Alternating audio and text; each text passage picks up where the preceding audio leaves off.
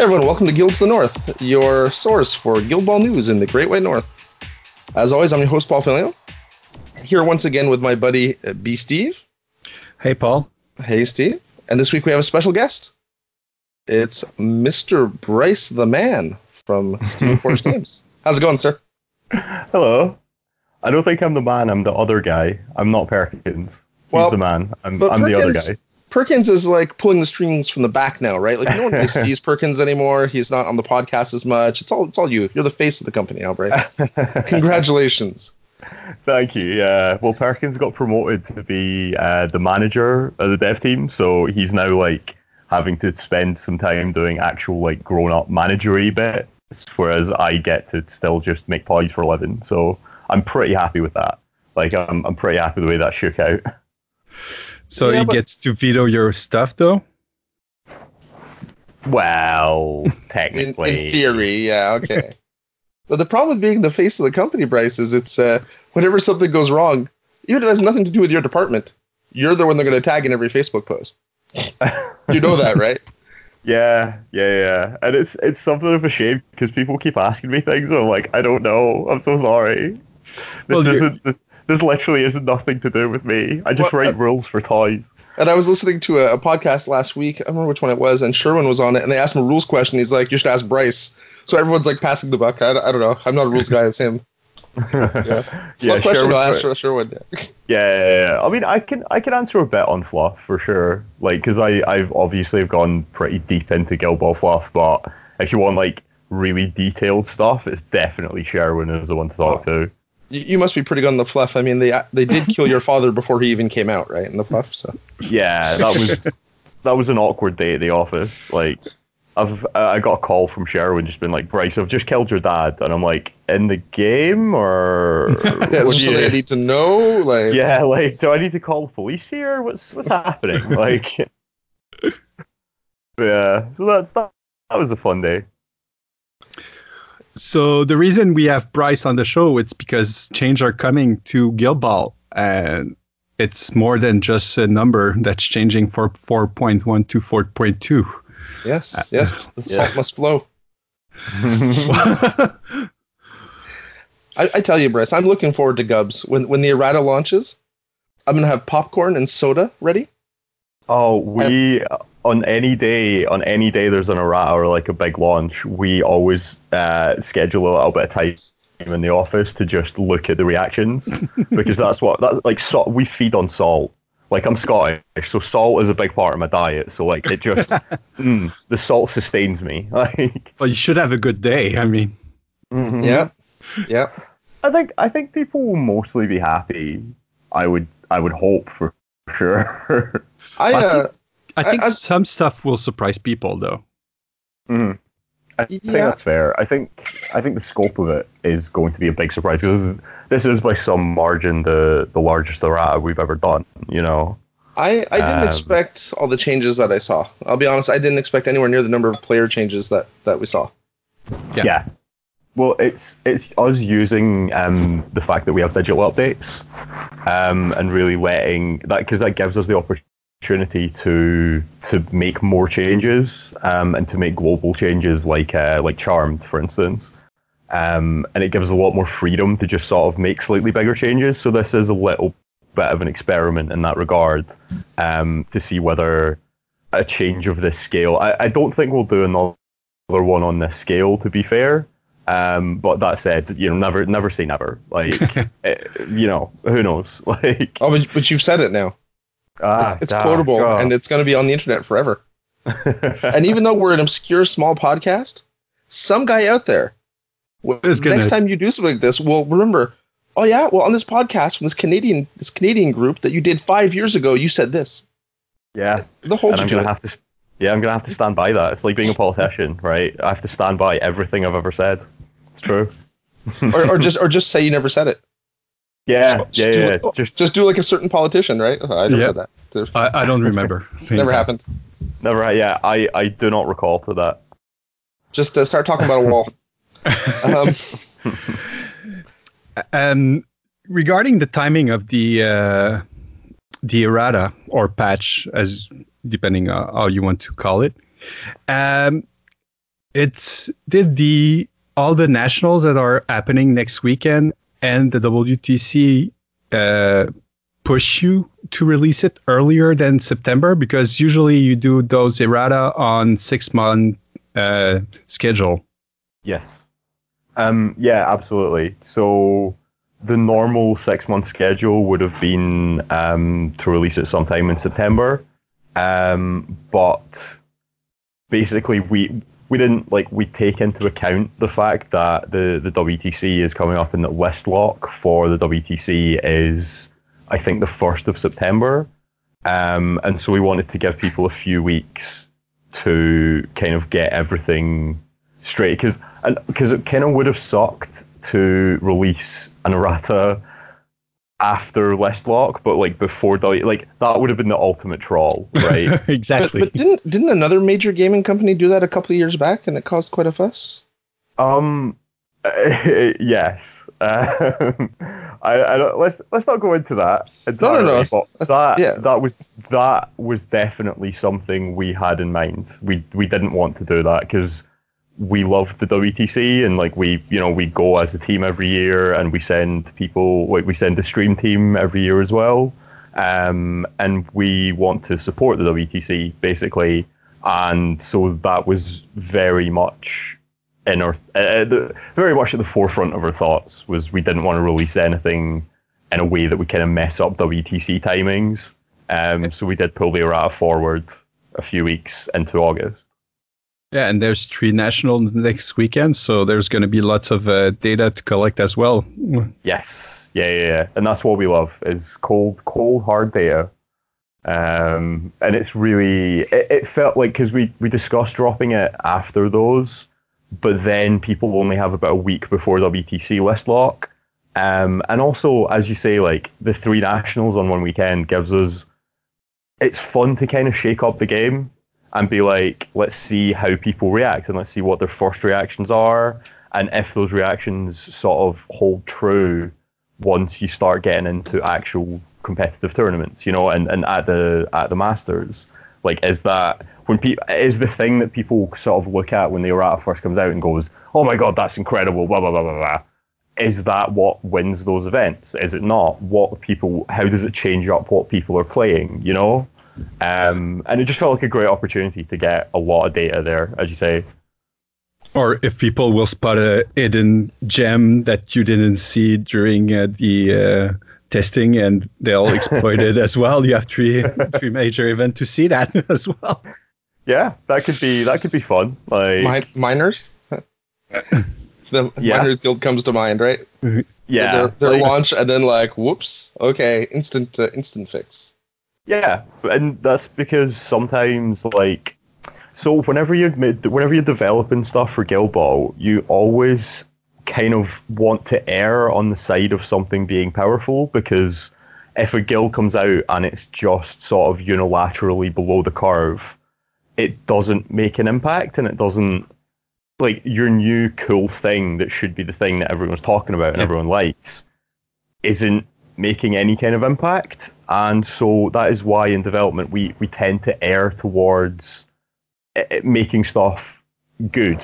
And obviously, sometimes we do overstep there because we're not gods. Like, we're just, well, Perkins is a robot, but the rest of us are human.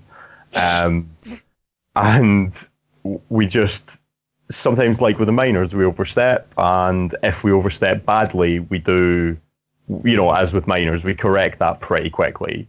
Um, but uh, yeah, it's good to make things more powerful than not powerful enough, basically, because if i- i- at least if it's making an impact, um, people are talking about it, and it's changing up the game, and you can fix it very quickly thereafter if the impact is a little bit too much. Yeah, especially now with digital distribution, right? Yeah, of course. Like, and the, the miners errata was another one that just gave us that opportunity to make a very quick change because digital cards are really, really good as a developer. Um, and it gives you a little bit of a of a get out of jail free card. It, it's like Um, cheating for development. Yeah. A little bit, yeah. Like compared to how we've been previously and, and the wait times with the Rata and, and when we had physical cards, it is a massive boon for a developer to be able to kind of just hotfix stuff. Um, and obviously, we can't be as active as like like an actual like say like an MMO like League of Legends or something because they do patches like every week near enough. I think, um, and we can't quite obviously we can't quite be that reactive, but we can still be much more reactive than we have been in the past, which is really cool. Yeah, and I actually think uh, comparing to League of Legends is an unfair comparison for you guys because you don't have the pool of data that they do. Mhm. Mhm. Yeah, So- they get. I mean, you you get more data because League of Legends is obviously enormous, right? Like, Well, exactly. get- There's there's a bigger sample size, and they have direct access to all the data because it's their servers, right? yes, yeah, so yeah, yeah. uh, they And can we- literally run the numbers and output a report that says, okay, this is what's going on, this is what we're seeing. Whereas you have to look at people Well, and there's tournament results Longshank, and but yeah, but Longshanks, does The- the provide problem- more. It provides for captain win rate and uh, like the kicking and uh, receiving mostly. and and the thing is, your sample size is too small. So if Yeah. you see a bunch of like even you know 16 man tournaments or something, three 16 man tournaments is not a big enough sample size to make any kind of judgment call on, No, right? no, no, not And not so- unless like every, not unless like half of the players are are playing one guild, and they Which is what happened in the miners case, right? Like there was Yeah. a huge skew, so you could see it right off. Yeah, yeah, and that that made that a very uh, a very easy decision for us because we could see the skew very quickly. Yeah. Um, and so that that makes it easy. And like Longshanks is a really useful resource, but it's not the only. Like yeah, you can. uh, We also have to go a lot on looking at looking at gobs and, and obviously like we go to a lot of tournaments ourselves and just see what people are playing and see what people's reactions are. Um, and also just gut feeling, honestly, is some of what at the end of the day you just have to go on, particularly when it comes to specific changes. A lot of the time you can look at a model and go, right, this model is is is too good, but it's very hard to necessarily nail down what is making it too good or or too bad, you know. And, and it's hard Um, to look at a model in a vacuum too, Yes. Yeah, yeah, yeah. because a team Uh, is just the sum of its parts. So a, a powerful model doesn't mean anything by itself. It, look at look at Knuckles. Look how Knuckles broke Gubbs briefly, but I don't think he's going to change the game enormously because of the team he's in. If he was Yeah, in Butchers, it would be different, right? But Yeah, he's yeah. not. And it- everything is everything is contextual. And um, a lot of there are models that can exist in some guilds that couldn't exist in other guilds you know? Yeah, for sure. and a lot of that is just finding where that is like finding where the balance points are. Like when like wendell for instance in farmers his damage output is is utterly nuts and so he couldn't go into butchers for instance because of the amount of damage buffs they have available. But because he doesn't have any damage or attack buffs within farmers that's okay in that guild.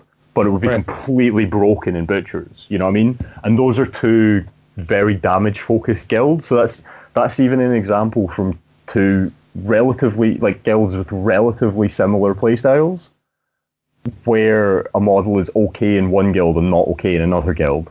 And that's not even once you start getting into like obviously he couldn't he could never exist in fish for instance. Um, because that would be completely ridiculous you know? Mm, let me just imagine that for a second. Um, and actually, well, your point that you said about um, players, uh, you know, in one guild uh, being okay but not okay in another guild because of the abilities of the other guild leads us to something that happens in, in the errata, right? Why don't, why don't we? Yeah. Because we've been talking about miners and stuff in the past. Let's move forward. Let's let's talk about the errata, The future. the future of Guild Ball. yes So, Steve, take it away. Uh, well, first, uh, some uh, changes that um, are more global than cards change, and we'll go to more like guild and cards change afterwards. But um, one big change is the removal of the charm ability or trait Yeah. from certain character. Can you tell us about why you wanted to do that? Well, it removed from the game entirely, did it not? Yeah, yeah, it's Yeah, yeah. completely removed. Okay. Um, so the, the reasons were basically twofold there. Um, the first one was a balance concern where it meant certain models like Siren, for instance, without Charmed, just was far too squishy. And it felt like she was like relying on Charmed to survive. And so you're in like you're in situations where if she doesn't have Charmed, she just sort of dies. And the opposite being like Tater, where he felt far too tough at 5-0 with 16 health boxes, but um, he felt fine at 4-0 with uh, with maybe slightly more boxes. But um, and the key thing there is that that's not based on anything you can control. Like it's not like because a Guild Ball is all about choice, and you should have obviously you should have restrictions on your choices in terms of you know what's good in certain matchups or not. But if you just have to hit a model with another model, the random gender of that model shouldn't matter in and, and like on the tabletop. Um, and the second reason was just that we felt um, we've been growing more and more uncomfortable, and, and me personally, I've, I've always felt quite uncomfortable with representing uh, um, sexuality and gender um, quite in quite such binary rules language on the pitch, because like those things don't impact your ability to play football and don't impact how your opponents play football against you, and that just felt very off um, now. And so those that's yeah. So those are the two sort of reasons. Like one was more rules based and balance based. The other one was much more uh, a sort of more holistic view of the game and the impression that we want the game to give. And you, you remove as well uh, charm animal from uh, Harrow, right? yeah. so this is a buff Um, to Seenah. yes. Yeah. Yeah. Technically, yes. We buffed. Uh, well, no, because Harrow got. Oh well, no, because Harrow got plus one death, but he got minus two health. So yes, technically we buffed Seenah. got putting my name on the line right there, exactly. and every mascot in the game. Sweet. Salt's making a comeback. Um, another global change we saw was the drop of influence on. Um, I was going to say Quickfoot, but it's not Quickfoot. It's uh, Quick time. Ah, QuickTime. QuickTime. Yeah, yeah. the, sorry. the cost drop. Yeah. yeah, Yeah. The cost drop. Uh, what's the reasoning behind that decision? Um, largely because when we were when we were going into this errata, we knew that we wanted to look at um, Morn, Vet Rage, and Vet Honor, and so since all of those were changing anyway, the only other model that had it was Vet Brisket, and just sort of looking at it, it felt like at cost two, it was it was pretty okay in season one and two, and, and in season three it was something that it was an option that existed, but you kind of never wanted to use it. Um, and in season four, it felt really quite a poor option for the models that had it. So we felt there was it, it was something that we could just give a global drop to the influence cost, and at one influence, it feels much fairer uh, in a season four world. Basically, it just it just wasn't very good before, and now I think it's it's quite a good ability. And it makes it more on par with uh, acrobatic or uh, Yes. Yeah, other yeah, yeah. dodging abilities as well. Yeah. Because it just felt, yeah, it, it just felt a bit too expensive for, for the effect previously.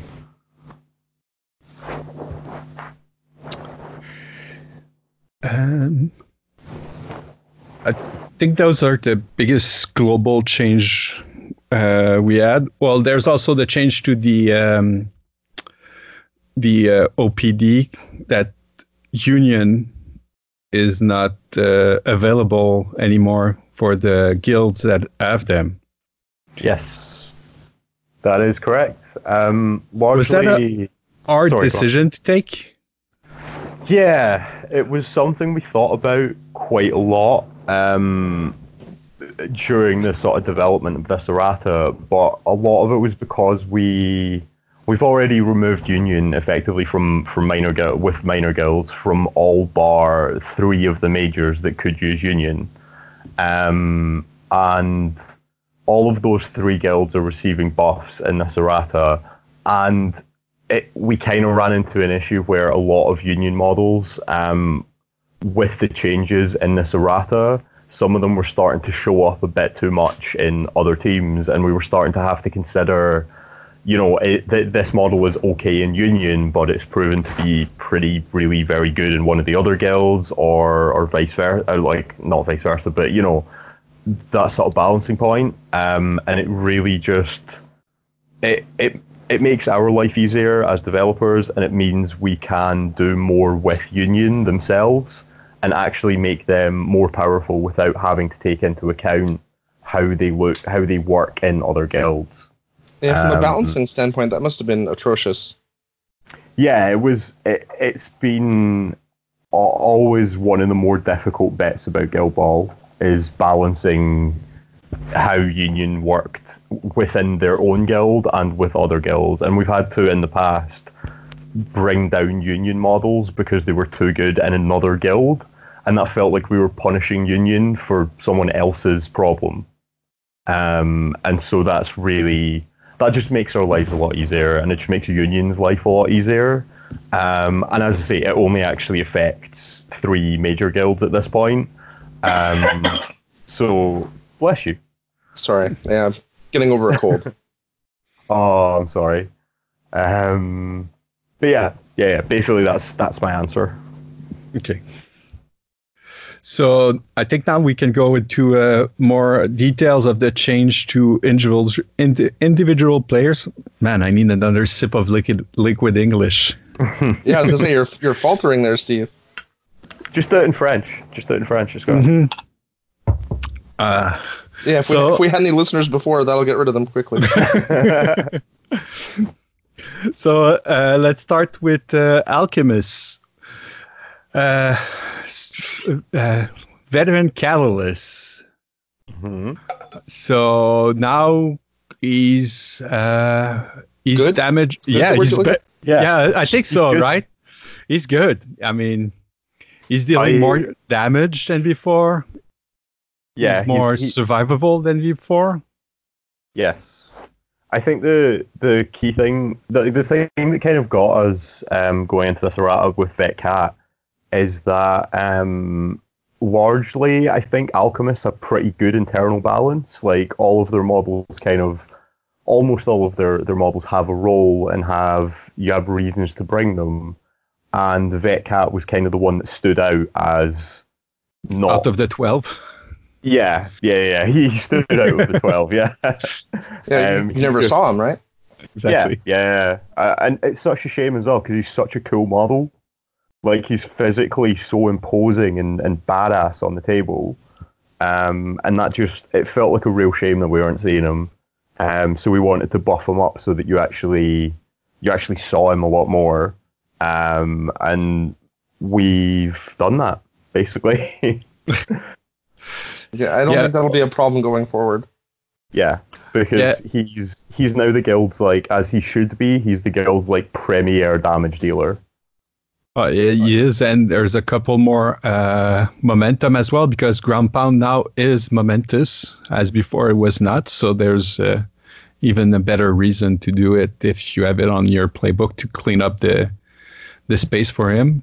Mhm. But uh, burst of fume is now two damage instead of one damage for uh, the the condition damage. So that's pretty good. Yeah. So he has if if his target is burning or poisoned, he effectively has momentous three damage on one hit, which is pretty good. That seems okay. Yeah.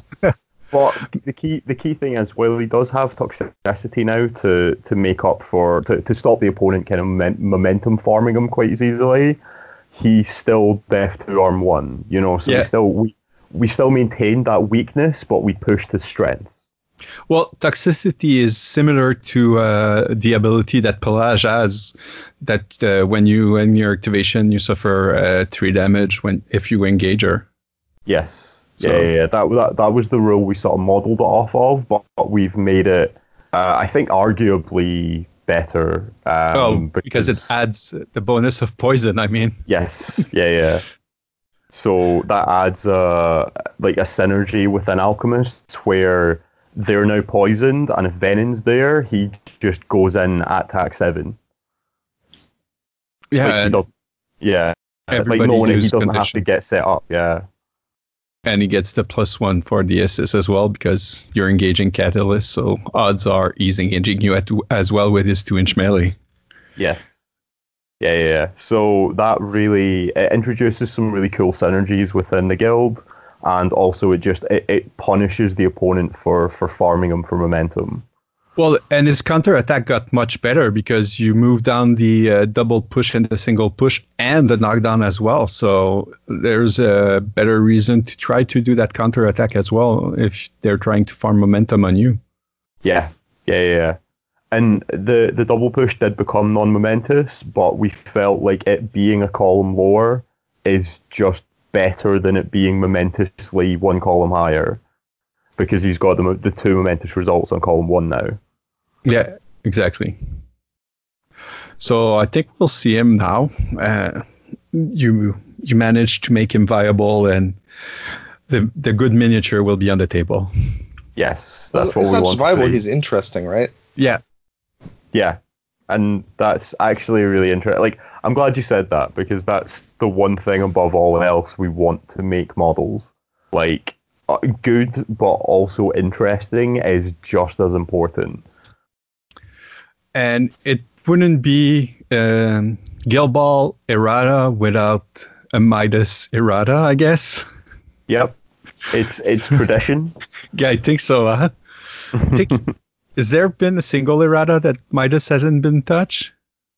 I there might have been one or two. I, I don't know. like he is he is definitely the most errated model in the game at this point. It's And- funny because after that initial nerf, they've been trying to get him back to a, a, a playable but not OP state. Like with every errata, he just gets a little bit better. And a little bit, they turn the dial a little bit more. Right? Yeah, basically, yeah. We're just trying to we're trying to fiddle around with the dial and get him get him back to where we want him without being too powerful. Um, because that's Midas has always been too good or not good enough. Like So- that's, yeah. Are you That's saying his there's a chance we'll see back uh, true replication on him or not? Well, his version, because True Replication was supposed to represent that he's an alchemist who is constantly changing himself. So I think we now do that on a meta level with the errata. Like every errata, he just takes on a new form. Nice. nice. That's he's the true replication. Yeah, that's him. So uh, uh, some notable change on him is tackle is now momentous. Uh, so it's easier for him to uh, generate that momentum and get the ball. And also, instead of acrobatic, he has uh, where they go. So that makes him really more mobile. And also, another uh, change uh, on his playbook is instead of having double push, double dodge on his last column, it's uh, uh, no, it's now double push, double dodge instead of single dodge, double push. Yeah. So, so that So- yeah, go ahead. No, I was going to say someone, um, someone was, uh, someone else I was talking to about him now mentioned the if you ever get to charge someone and wrap to the where they go with fulmination up, you get uh, seven inches of dodge movement from one charge, which is definitely magical Christmas land, but it would be so cool.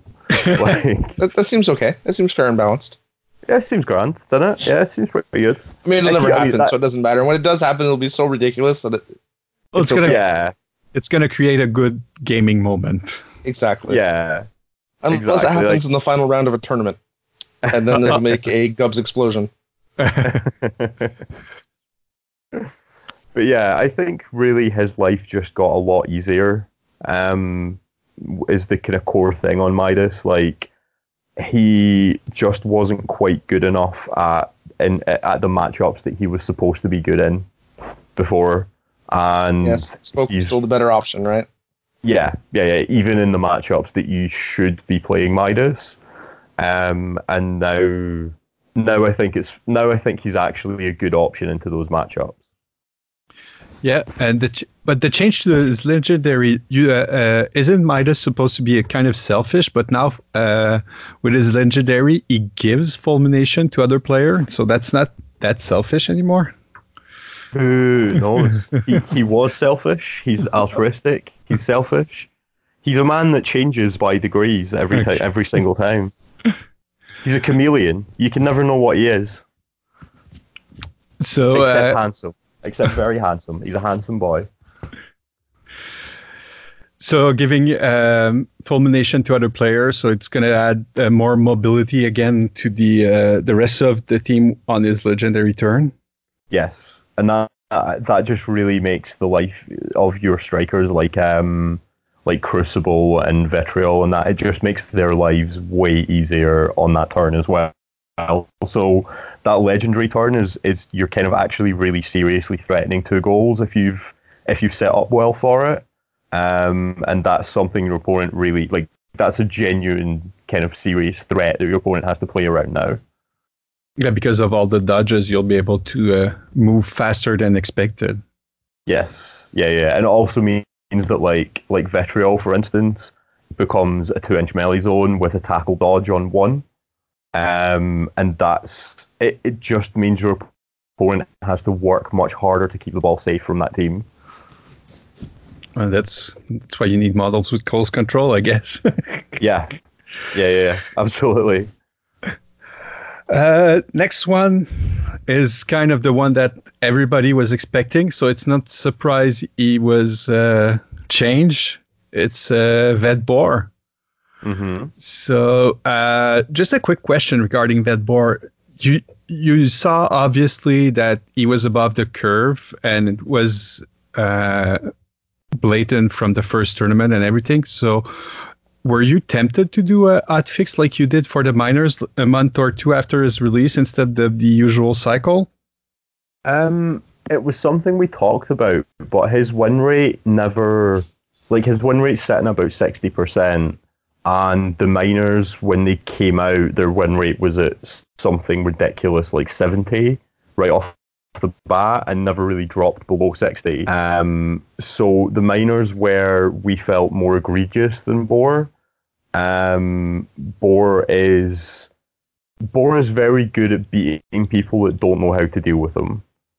Like he's a model that you definitely bet even previously he's a model that you definitely benefited from practice against because he could be controlled. The problem was he just he was he was you could still get a lot out of him. Like he punished mistakes harder than any other model in the game, I think, because he's just that if you screw up, he kills someone. Yeah, like exactly. no, you know, like and it was much too easy for your for the butcher player to do that. Um, and so because because his win rate was never quite as high as the miners, like we didn't feel like we talked about it, but at the end of the day, we didn't feel it was worth um, it was worth an emergency errata for him. But it, it, was definitely something we talked about. Like it was definitely something that was kind of like being discussed um, internally, but we just it, we didn't feel it was necessary. We felt we felt he could wait until this errata, especially because we knew that this errata wasn't going to be six months away. It was going to be like five. And also, he was not yes, his win rate, win rate was high, but he wasn't like dominating and winning uh, all kind of tournament like miners were before the uh, errata as well. Yeah, exactly. Yeah, so, yeah, yeah. That's that's the key thing. Like, is he?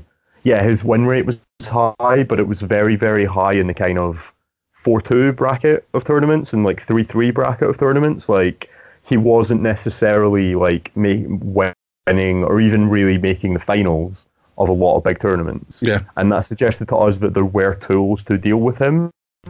People just had to be good enough to use those tools. But obviously you have you can't just balance for the very top end of play. You have to also balance for the mid tables because no one likes to just show up every week to a tournament and get stomped by Vet Boar. Um, so we had to we had to balance that for that that kind of mid table level of play. And were you surprised by the uh, Japanese tweet that they said they were uh, banning him for the time uh, being in their meta? Oh, no one's actually asked me about that on a podcast yet. Good job. This is this is Yay. the fourth, this is the fourth or fifth one I've done. Yeah. Um, I thought that was a really interesting thing. Um, I obviously kind of, I can see the point. I'm not sure if it was worth doing when they did it because, um, because the errata at that point was about two weeks away. Way, but obviously, I guess they didn't know that.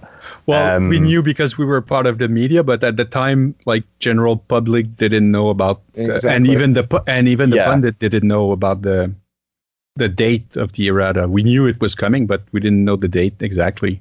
Yeah, yeah, yeah. yeah. Um, I, I don't know how I feel honestly, because it's it's obviously a bit disappointing, um, as a developer that that a group of a, a group of your meta have felt the need to do that. But the flip side is, I would also say that I, don't like Vet Boar is by no means the most busted thing that has ever existed in Guild Ball. Like I think season two Obulus was more oppressive. I think season two Fillet was more oppressive. Um, I think what in season three, season, season three Thresher, I think was was more oppressive than than Bora is, and so it's interesting to see the lines that people draw, and when and where they draw those lines. And it, it might be that the the community in Japan didn't necessarily exist in numbers enough to to make an like an official announcement at that point. Yeah. Um, and I'd be really curious to see if they were. But it's just, it, yeah, it, it's interesting seeing where and why people draw the line because they didn't, they didn't block um, Corbelli, for instance, who has a higher win rate than Vet Boar. But Yeah. I guess has also been out for less time, so maybe that's what that was. Yeah, because I mean, let's be honest. Car- I found Corbelli more uh, "quote unquote" broken than uh, Vet Boar because you just need to get to eight and then you win the game if you didn't use a legendary.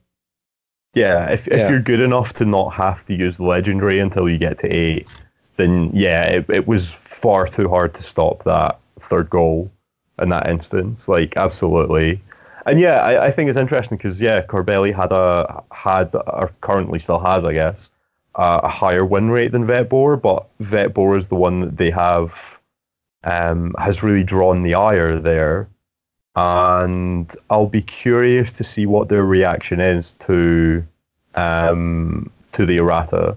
Basically, I'll be really curious to see how that goes down.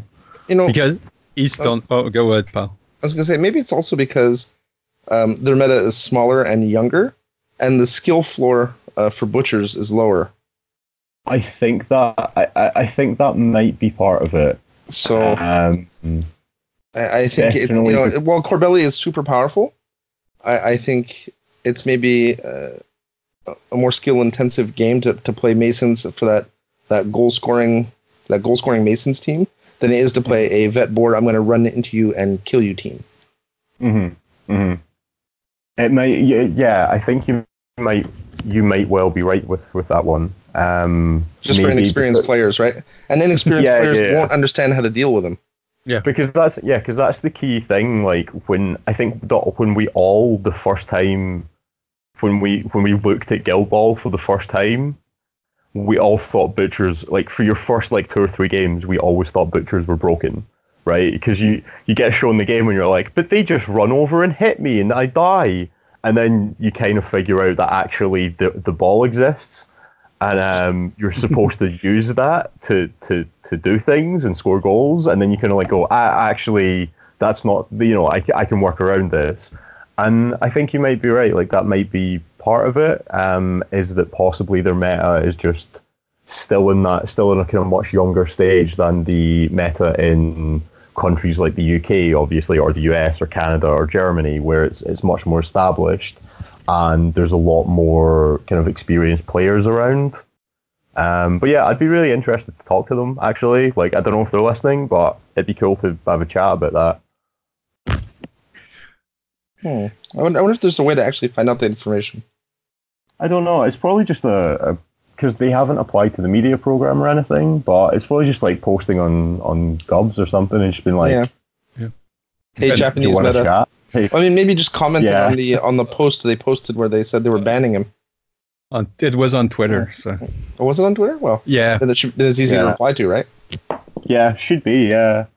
But yeah, not not in terms of a um, not in terms of a you're you're doing it wrong and I'm mad and I want to come on and be mad No, at no, you. no, but No, no, no. in terms of, Yeah. hey, let, let- I'm curious is what. Uh, yeah, like I'm curious to to know the actual like I guess the main like I guess it's kind of hard to tell that from a conversation as well. Like you, you kind of need to go there. I'm gonna try and get a, a funding for an SFG staff trip to Japan. yeah. So yeah, Good luck just so I that. can figure out, just so I can figure out what's happening over there. It's very very important for the game. Or just try to uh, up along next time Matt goes to uh, China for the to the factory or something like that. Yeah, well, we just um we just had uh two of our, I think it was like two weeks ago. We just had two of our um product team over in China looking at um like God tier and, and the latest Dark Souls models. So maybe next time they go, I'll be like, can I just can I just skip along and then also go like another thousand miles to go to Japan? Like, I, I was going to point out to Steve that Japan and China are two different countries and No, I know. parts, but I know, but like it's halfway there uh, from uh, UK. So Oh. even more than halfway. But yeah, Yeah. Yeah, yeah. I mean, I feel like if I can get, if, if they will fly me the, the, I don't even know, like four, I'm just going to pick a number, three and a half thousand miles to China, I can make the last thousand. You know what I mean? I can probably figure that bit out by myself. Like, just hitchhike, it'll be grand. uh, so let's go back to uh, Vet Boar, the Yeah, main let's talk about the changes. We gotta. We're, we're, we're sidetracking pretty heavily here, guys. Uh, poor Bryce uh, is not going to get to sleep until like 5 a.m. at this rate. So it's all right. It's it's actually going to be quite exciting in three minutes because uh, it's my birthday in three minutes. So Oh. we get to do that. We get to do that live on air. So I hope you're all excited. Uh, Uh, I'm very excited. Uh, Steve will sing you happy birthday in French. uh, yes, I get to sing horribly, but I'll sing. I do want to hear uh, joyeux, joyeux anniversaire. Oh, it's gonna be Bun Did Fight. say that one? Fun fight. Yeah. Bun fight. Yep. Wonderful. French Canadian is a whole other thing. Yes. So But yes, the it's that board. Vet Boar Um, is slower. yes. He's less resilient. Uh, and one of the major things that's changed as well is the the influence now is three two instead of four two, Yep. Yeah, yeah. And also um, the the playbook uh, the second column is not with uh, uh, damage anymore. And the Yes. fifth column is no Is is, with with reduced reduced- damage, greatly reduced, Reduced damage. damage. Yeah. So so you've, It's some, you've so, go ahead, Bryce. No, I was going to say someone.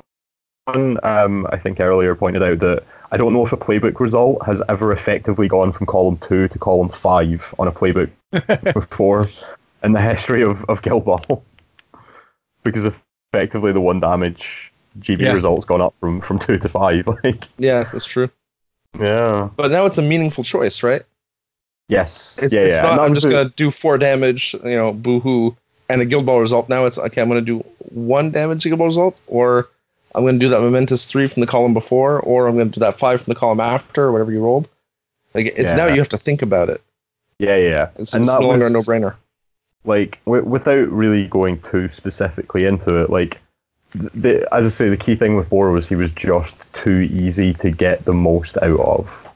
You know, he was too easy to get the, the best results out of, and you didn't have to make that many choices in terms of it was like just charge and you'll probably kill whatever you're charging.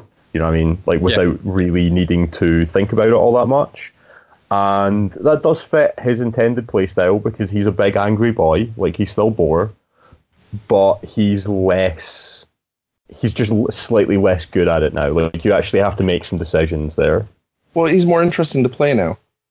Like Yes. it's it's no longer a no brainer, right? So yes, You'll not have gonna, to roll the dice to see if you kill the He- player you charge. he may not instantly guaranteed obliterate everyone, but you know he'll be more he'll feel more friendly when you're being beaten down by him, and Yeah. he'll feel more interesting to play while you're playing him because you'll actually have to think.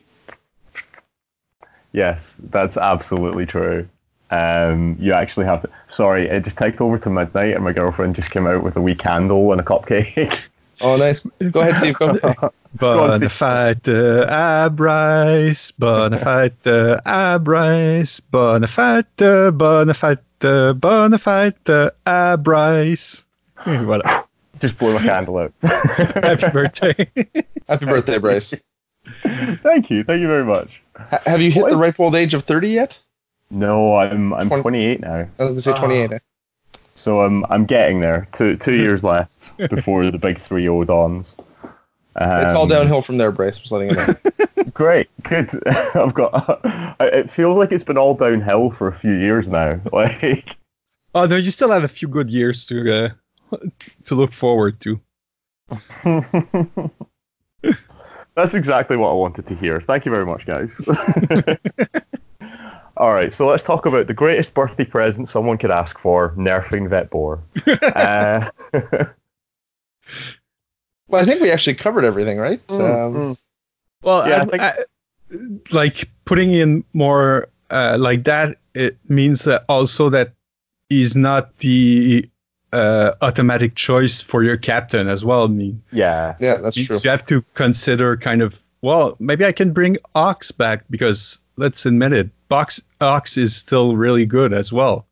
yeah.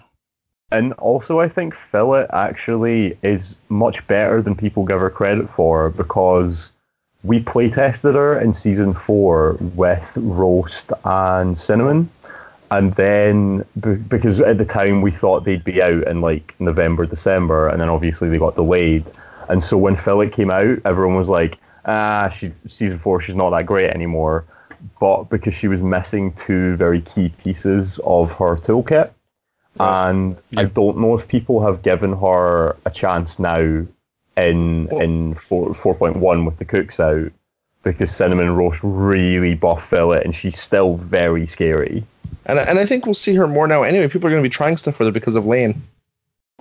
Yeah, I think there's a potentially really interesting like kind of two two um, butcher lineup almost where you can be Mhm. like, look. Fillet's going to get you two kills at some point in the game. Like, she's going to get you two kills. So the rest of the team kind of focuses around trying to get two goals or even get four kills because you're still playing butchers at the end of the day, let's be honest. Well, Um, we have Antoine, the other uh, host of the show, uh, who couldn't be here today. He wants to do a 3-0 Butchers lineup, so really? yeah. Well, he was doing 2-2 with, I- with Ox, so I'm not surprised. Okay. I can I can kind of see that actually, like with Shank Lane, Vet Ox for Shank, and probably me Hook to tool to tool Fillet or Lane up because Shank and Shank Lane and Fillet are all like pretty good strikers because they're all pretty fast. And then like between you're still playing butchers, you're gonna get two takeouts at some point, right? Yeah. Like that that's gonna happen. Even if If you want not her or not, yeah. mm-hmm. Mm-hmm. Uh, next guild on the list is uh, Blacksmith. Uh, they got some uh, changes, but it's uh, It's a bunch of minor tweaks, right? yeah, minor tweaks. Important tweaks. minor tweaks, Yeah. but minor tweaks. well, Yeah, uh, yeah. I'll I'll start with uh, Farris. Uh, the only, if I can say, change she got was from her legendary. Mhm. So instead of being plus one plus two kick, it's now uh, plus one plus zero kick, and Yeah. it's still it's this is still the same for the. Uh, if she's captain, it's still the aura for the free pass as well. Yes, yeah. So it's still it's still very good, um, but we kind of wanted to reduce her ability to act as a kind of striker, because previously with one influence she could sprint ten, drop ball within two, and then have an eight inch kick from there with a with give it a whack or drop the ball within one, sorry, and then use give it a whack. So like that kind of striker level threat range wasn't really what we intended for. her. Um, and so it, it means you have to, to play a little bit closer, and she's just slightly less good at kind of actually personally scoring goals. So she's still not bad at it, but you know, she she has to get much closer to the enemy goal for that to happen now. Yeah. Well, Yeah. She- I mean, she's still she's still actually very good at it, right? Her Mm. threat range is still Mm. very very good.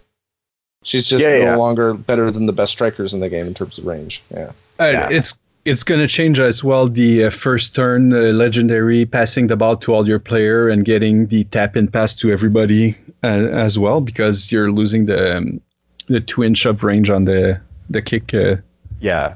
Yeah, True, yeah. so- It means Yeah, it means you, you have to stay much closer to the models Yeah. that you're trying to that you're trying to pass to. Yeah. um, the next one is Anvil, and for him as well, it's only a change in legendary. Um, this one is interesting because uh, this is the the first time you make in uh, blacksmith's legendary a distinction when he's captain, a distinction between the effect to master and an effect to apprentice. Hmm hmm So, can you talk about uh, that a bit? Like, Um, yeah, so so I think we've probably all been on the receiving end of, of an Anvil Captain legendary turn where you just kind of are like, oh my god, I can't do anything to these models because they all have tough hide, they all have stoic, Yeah. so I can't even like push them out of the aura. I can't like push the apprentices out of Sentinel. I can't, and they're all tough aided, so like you just have no good models to try and attack um, and that felt a little bit too punishing. So we wanted to keep the, the spirit and the feel of the legendary, but we felt splitting up the effects was the best way to still get that feel across. Um, but it now gives your opponent more chances to interact on that legendary turn. It was just too too uninteractive, too much of a kind of a hard no. You don't get to do anything. Yeah, you can- don't- negative play experience, right? yeah, yeah, yeah. At the end of the day, yeah, I think that Anvil Legendary was was too much of a negative play experience, and now it it still is tough to play into. But your opponent, like the blacksmith player, has to think about their positioning a lot more, and they have to make different choices, and you have more ways of interacting, which is the key thing. and you can get rid of Sentinel uh, on the legendary turn of Anvil as well.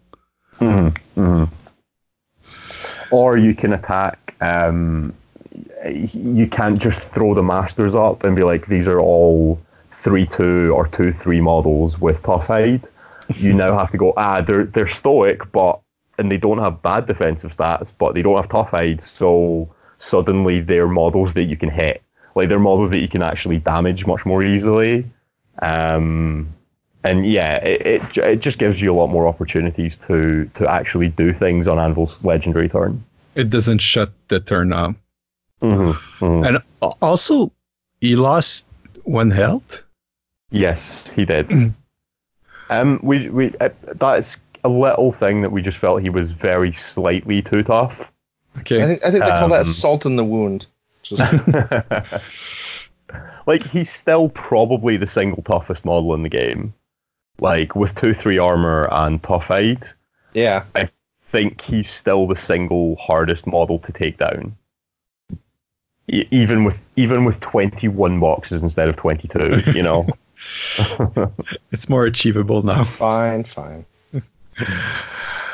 And also, his apprentice got some change, just a small change, like Just a minor, just a little one, just a minor just, change. just about an inch. Yeah, Yeah, Yeah. exactly. Just an inch. How much? just- how much difference can an inch make?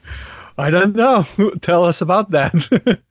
Um, so that was just uh so the thing that this was an interesting one because the thing that people kept complaining about with Sledge was his damage output because his damage output is phenomenal, but um that's a really interesting point where as a developer you have to go right, but the that's his damage intent, output, right? Yeah, yeah, yeah. He's intended to be much like Anvil's intended to be like one of one of, if not the hardest model to take out in the game. Sledge is supposed to be potentially, if you get all the buffs in place, the high, one of the highest damaging models in the game. And that's the whole sort of core of the model and the whole intent of the model. So we didn't want to change that, but what we felt was it was a little bit too easy for him to apply that damage. Um, so it's fine for him to have that ridiculously high damage output, and to use um, to use something that was an, an example that was really useful to us um, as developers, like DC, uh, like David Carl, um, when he joined the team, uh, God, like three years ago now, when me and Perkins were still like, we just started the job, so we were like a tr- like at the time we were like a tram driver and an unemployed English lit student, English, unemployed English like graduate. Um, and we were like, oh no, you can't do this. Like I can't remember the specific thing, but we said like you can't put this on a model. And DC was like, okay, like, but if a model a model could have ten on the first column of their playbook, they could have ten damage. If their movement is zero zero, they would still be bad. So there is obviously a balancing point at which this is okay and this ridiculously high damage is okay.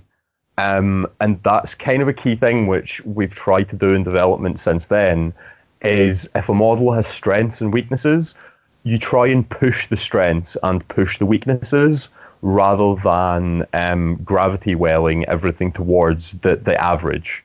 Because that's the, the gravity welling everything towards the average is the easy way out. Um, it's kind of the red button that developers can press as a panic button and be like, uh, okay, no, we need to bring this down. Ah, let's just reduce it so it's more average. The much more interesting way and the much more way that you get to maintain the flavor of the model is to maintain the strengths, but increase the weaknesses so that the strengths are balanced out. Um, and that's basically, to, sorry, that took a detour through some dev. No, it's okay. Examples, but um, yeah, so that's what we tried to do with Sledge is is make him like change his role slightly so that he's more of a counterpunch model rather than uh, uh, the model that you can kind of throw out and hit things. Like he has to think much more about how and where you can apply that damage, um, but he still gets to keep his phenomenally high damage output. Yeah, I think he's still good, I'm, but I'm pretty sure people are going to say he's garbage now because he's only one inch melee. But mm-hmm. uh, Well, I'm I pretty- mean, it does make him less good, but that's that's still okay, I think, in this case. Yeah, it, it does make him less good, but that was the point. Like, it Yeah, doesn't make exactly. him bad though. yes, I think that's fair. He still But- but- has. Knee jerk reactions are knee jerk reactions, right? And You're gonna get that no matter what, no matter what you do. Well, you'll be oh, yeah. you'll get lots of salt out, out of that one. I I would expect so, and I think people will play a few games and they'll go, ah, it's not that bad. Like I, I suspect that's one that I think you're right. We might get some knee jerks on, and then people will play a couple of games with it, and they'll kind of settle down a little bit. Uh, the next the next skill that we're going to talk about are the brewers. Uh, Tapper got, got some uh, some changes a bit. Some love. some love. Well, he got uh, commanding uh, Mark Target back because he used to have it right in season three, if I'm not mistaken.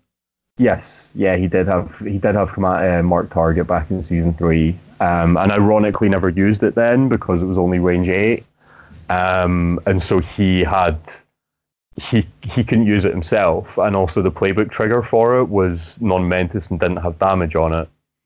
Where now he gets to use it on column one with a bit of damage.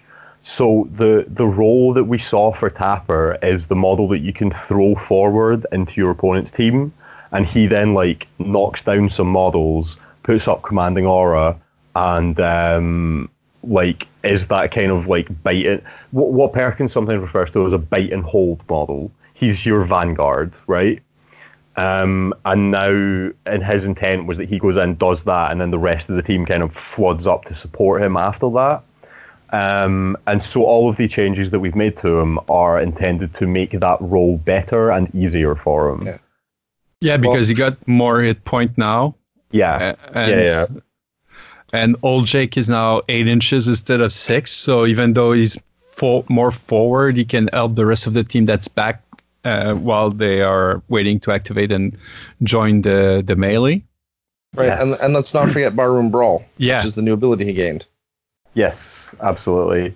So that again, in that sort of role that we envisaged for him, Barroom Brawl just really helps it out because the activation immediately af- after Tapper you can have a brewer model charge in at minus one influence and uh, plus two movement from mark target. So he really helps his team kind of get up there and helps them compete because in the resource game he doesn't um, he doesn't give free heroics the way that Corker and Esther's do. Right. So he needs to compete. Like the easy option there, actually talking about like easy options for us there was give him some way of of free heroics of giving his team uh, free heroics. But again, that would just be homogenizing the brewer Well, it makes, captain. makes Yeah. it very samey, right? Like Yeah. And at that point, you're just seeing which flavor of free heroic do you want, you know?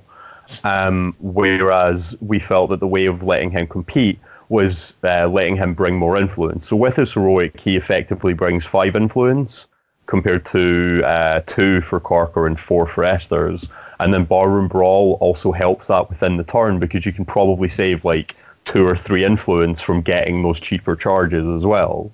So he's actually effectively potentially bringing like six or seven influence in any given turn.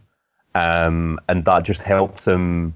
It helps him in the influence resource game rather than the momentum resource game because obviously, like you're spending that influence and probably generating momentum, and that's Yeah. how he competes. Yeah, that's uh, uh, that's interesting. It makes him different than the other uh, captain. So that's uh, Yeah. It it uh, all helps you make uh, harder decision who to bring on year twelve. Yes, which is really what we what we always try and do is make make people's lives as hard as possible when they're picking their twelve. Yeah, make- Basically, Every model viable. yes. Really, Like the- I, ideally, that's that's the end. That's the end state that we want to get to is make every model a choice for for inclusion in the twelve. Just like the next one, Stoker, Yes, which wasn't seeing much uh, love uh, or field play as well.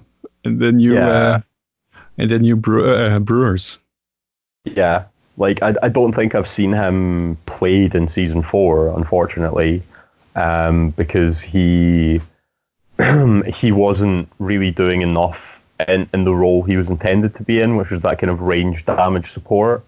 Um, and then the ability to go on himself, and, and he has his own um, damage increase, but it, he just wasn't proving to be good enough. So we tried to give him a, a slightly different role um, of Searing Strike. So now actually you might consider bringing him into those teams that have um, higher armor, so blacksmiths or uh, Masons. masons and engineers as well to an extent. Um, and he really he really helps Spurs out in those matchups, and that also just helps him um, set up his own damage as well. So and he's also he- a bit faster as well to join the fray with Yes. the uh, change to the heroic. Yes. So that also helps him. It helps him get like it gives him more of a role because he obviously doesn't have a two-inch melee and he's competing with models like um, uh, veteran decimate and uh, uh, Hooper are probably the two models that he's competing with for for slots and lineups. So giving him that extra bit of movement, it helps him put out burning before he's done any attacks as well, um, and it also helps him compete more and and get slightly faster to get in there and start applying that damage. I think he's pretty interesting. Hopefully, I- you'll see play. Yeah, as I say, I think it's still tough. Like, there's so many good models in Brewers, and there's a lot of synergy there. So I think it's going to be tough to slide him. Like you said, against a blacksmiths or something, maybe if he makes the twelve, if he's an option. I think he has Yeah. place in the twelve, And he's going to be more matchup uh, dependent for the Yeah. six. Yeah, I think that's definitely fair, and we're we're definitely happy if models like sometimes a model will be a tech piece that you only maybe bring for one or two matchups, and that's okay. Like as long as every model is useful. And yeah, is- exactly. And for that matchup, you're going to be happy that you have it at your disposal. Uh, uh, your uh, not disposal, but uh, No, disposal is the uh, right word. yeah, at your disposal for use in your six for those matchup. Yeah, absolutely. Like as long as you're happy you're as long as when you do bring him, you're happy you brought him in the matchups you brought him in. That's that's that's basically what we're looking for. Uh, the next one, they have a similar uh, overall that the, the Falconers got from season three, season four. It's the Cooks. So I feel Yes. like the Cooks. You mean like a similar style rework, right? Yeah, Is that what you- exactly. Okay.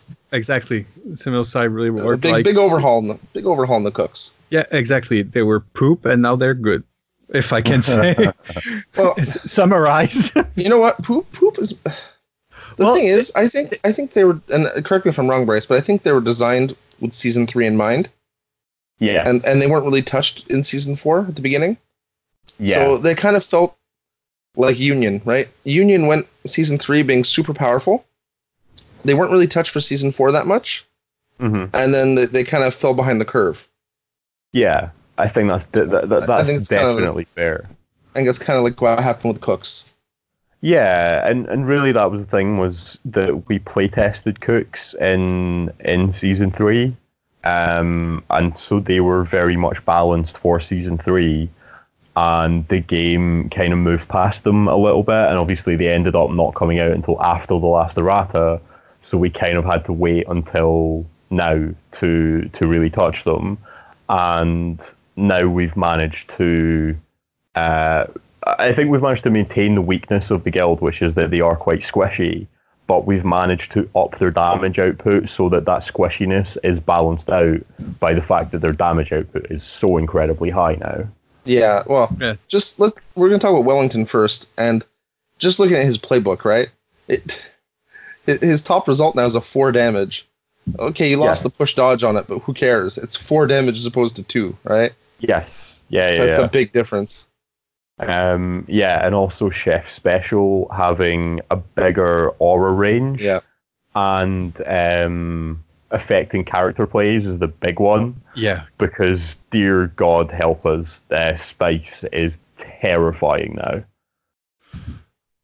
Yeah, it's uh, it's gonna be really uh, impactful for because uh, for character uh, Oh, character uh, play. with intensify. Eh? Yeah, Yeah, because Wellington is still intended to be more of a support captain than a than a work captain, and like don't get me wrong, he's still uh, uh He'll do some work, um, but he, he's there to set up, right? yeah yeah yeah he's there to like he can put up singled out and chef special, and he can scathing rebuke someone, which now also no longer causes damage. Um, so he can scathing rebuke to to remove some conditions and to give out dodges, um, and also like as we say, like so basically the way intimidation works out for dice math is that everything on his playbook is effectively one column lower than it actually is, and that's not like that's not the official dice math, but as a very very rough guide, you look at that two damage and you're like, it's actually on column two. The singled out's actually on column one, and the one damage is effectively free because you should always hit it if you're making an attack against any model because of the uh, because of the, the intimidation.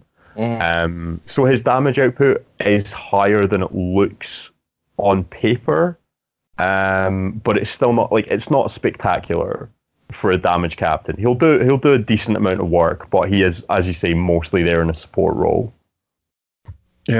Uh, and scathing your rebuke doesn't do damage because it doesn't scar you uh, emotionally now when Yeah. he yells at you. Yeah, Gordon Gordon Gordon Ramsay's nice now. I saw him smile at uh, we saw him smile at a child, and we were like, "Ah, we got to change that rule." Like, He's, he's turned over a new leaf. yeah, he's not he's not as angry anymore. Like he's still pretty angry, but he's not as angry. Uh, the mascot got some love as well. Uh, Yeah. f- now he's uh, a feral weasel. Yeah, a feral, vicious weasel. Love Um, yeah, it really just um, like Effective without influence. yeah, exactly. It's it's free momentous damage from your mascot. What more do you want? Like Yeah, exactly. I'm on board. yeah, that's kind of exactly what you want from from a from the mascot of a damage based guild. You know. And you also reduce his max influence, so he wouldn't have uh, four attacks. yeah, because weirdly, like I, I don't know. I didn't. That was that was a Perkins call. He he didn't he didn't seem to want people doing a a, a pepper missile, and I disagreed. But you know, he, he Well, it overruled- could have worked. I mean, with Chef Well- Special singled out. I mean, and Yeah. charging for charging for one and plus two range with all the buff. Uh, it could have been Yeah. brutal. Wrapping like crazy. It could have been yeah, delicious. Is what I want to it's, say. it's something you have to actually be really careful on on mascots because they have very short playbooks. So when guilds have ta- a lot of attack buffs and death debuffs in guild, the mascots can actually end up doing way more damage than they're kind of intended to. Um, so that is actually probably why that uh, influence coming down was fair, but it would have been funny. so the weasel missile. yeah, It's That's still gonna happen. I, I am still gonna weasel missile someone, and I and I think I'm gonna have to yell weasel missile when I do it. yeah. Please, that, that's, please. Please do. We'll, we'll try to get it on video for you, Bryce. I would appreciate that a great deal. Yes. Uh, the next model is Spice, and you just spice her up Yeah. to do a She's bad so buff. good. Man, she's She's- good. Yeah. And that's so the interesting thing about Spice is something that we can do with um, models in minor guilds that don't cross over. Um, we can kind of make them a little bit crazy because they are making up for the the lack of choices Yeah, within the la- minor lack of guild. flexibility, right? Yeah, yeah, yeah. So y- you make up for lack of flexibility by making the models that they do have and that don't cross over. You make them a lot stronger. Yeah, And Spices, Spices now, I think, got to be up there with among the highest potential damage in the entire game. Oh, for sure. Because with just a bit of setup, she's gonna be so brutal. Yeah, Like, just with the and- weasel missile. Oh, yeah, because now she has assist with Pepper, so for plus one pla- plus one attack, plus one damage, and her uh, damage is now four on the last column instead of three. yeah. so that's gonna be quite something. and her da- all of her damage Her da- results Or are got one like column. shun- yeah, they're one column lower as well. And, and let's And- not forget that she's berserk. Yep. Yeah, yeah. With Uh, intensify. Intensified that works with the new chef special rules as Yes. well. Absolutely. So She I is- guess wrapping, She's wrapping Oh, yeah. to four damage plus intensify is gonna be brutal. it's gonna massacre things. But like like you said, she has weaknesses because she's still 4-0 with only 14 boxes. So yes. if you exactly. survive, she's easy to take out. Yeah. And if you that's that's really that's really what I, I- like I keep talking about that, but is that is the theme of of what we try and do generally is push strengths, push and and maintain or push weaknesses. And Yeah. so like this, she's she's made of paper. Like she'll fall apart if she takes a hit, but dear God, she'll kill someone first. Uh, she, Like, she's she a glass will- cannon. Yeah. Yeah. Yeah, yeah. Well, she will and- ruin someone's day first. Like, And that's how like all the the build up and everything that presented the cooks prior to their release were that there are glass cannon, but their damage were not on par with the butchers. So I think that's now not the t- not the case anymore. yeah, yeah, yeah. I think now their their damage is high enough to justify the the the lack of health options. And the last model that's uh, only for cooks that got some love as well is Sugar. Yes. Um, she got chef special, which she didn't have. So that's that's pretty nice because you can have a huge aura of uh, plus one damage across the field. Uh, Yeah. but it also means actually that they're less completely reliant on uh, Wellington for their damage output. Because previously, it sometimes kind of felt like uh, if Wellington got taken out, their damage just dropped through the floor. Like if he got taken out before he activated, it was kind of like, oh, this is bad for Cooks. Like their damage is just so much lower now. it's gonna be a long turn. Yeah, exactly. Yeah, yeah. You're kind of like, you start getting to that point where you're like, I just need to get through this turn and get him back on the table. whereas now Sugar has a second chance for it. So, you know, if Wellington gets taken out, you're sad, but you're not that sad. Uh, she lost Fire Blast, but she gained a new ability, Mm-hmm. which is unlike. Uh, it's not once per turn, right? On the card we have. Yeah, the, the, the, the version you have, have is uh, spectacularly good. Um, Is it too good? yeah, yeah, yeah. That was uh, that was Perkins sending out older versions of cards again, which is always fun. Oh, but see, so at first, it it was not once per turn, and it was okay. For about Yeah, five sure. minutes. Yeah. Yeah, yeah. yeah. Five minutes, I guess. No, I, I, I just, I honestly don't even know how that happened because it should have just been the same as Fire Blast because it has the same like sus OPT and everything, Yeah. and somehow it got changed on that card, and it's like, oh, interesting, cool. I have no idea how that happened. Well, Um, In in those it- cases, it- what you do is blame now. the graphic designer. Yeah, but they also, if we if we annoy the graphic designers, the entire company falls apart. So. I, do you know what? It was probably my fault. I'm just going to take the blame. Like, you go. So- you got broad shoulders, right? Just, just Yeah, yeah, it yeah. down. Got these big farm boy shoulders. I, I can shoulder that. Like, So tell us about the new ability. That's once per turn.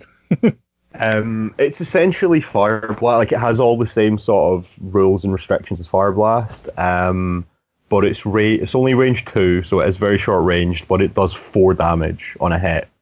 Um, so that is again just she needs to get closer to use it, but it it hurts like because she can um chef special herself as well, so she can effectively have a five damage fire blast, three inch AOE. So like Seems okay. don't don't bunch up, kids. Yeah, exactly. Like It's good against those Sentinel blacksmith. yeah, yeah, yeah. If they bunch up against you, you're like, hi boys, this isn't going to be fun for you. and the other change you made uh, is uh, reducing the uh, snapshot turret uh, range Mm-hmm.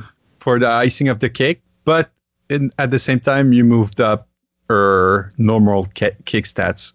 Yeah, yeah. We just felt that that rule was a bit too punishing for her before, in terms of it was very hard for her to score goals in her own activation, um, and she was too reliant on being a snapshot turret. And so we just felt like we could we could re- rejiggle the rule a little bit to make it still function identically when making snapshots as before, but it makes her life much more easy during her own activation. She doesn't have to be uh, really up the field, uh, out without her friend to support her. Yeah, yeah, yeah. she yeah. feels She more like can other actually- strikers. Yeah, but she still has that. She still is incredible at snapshots.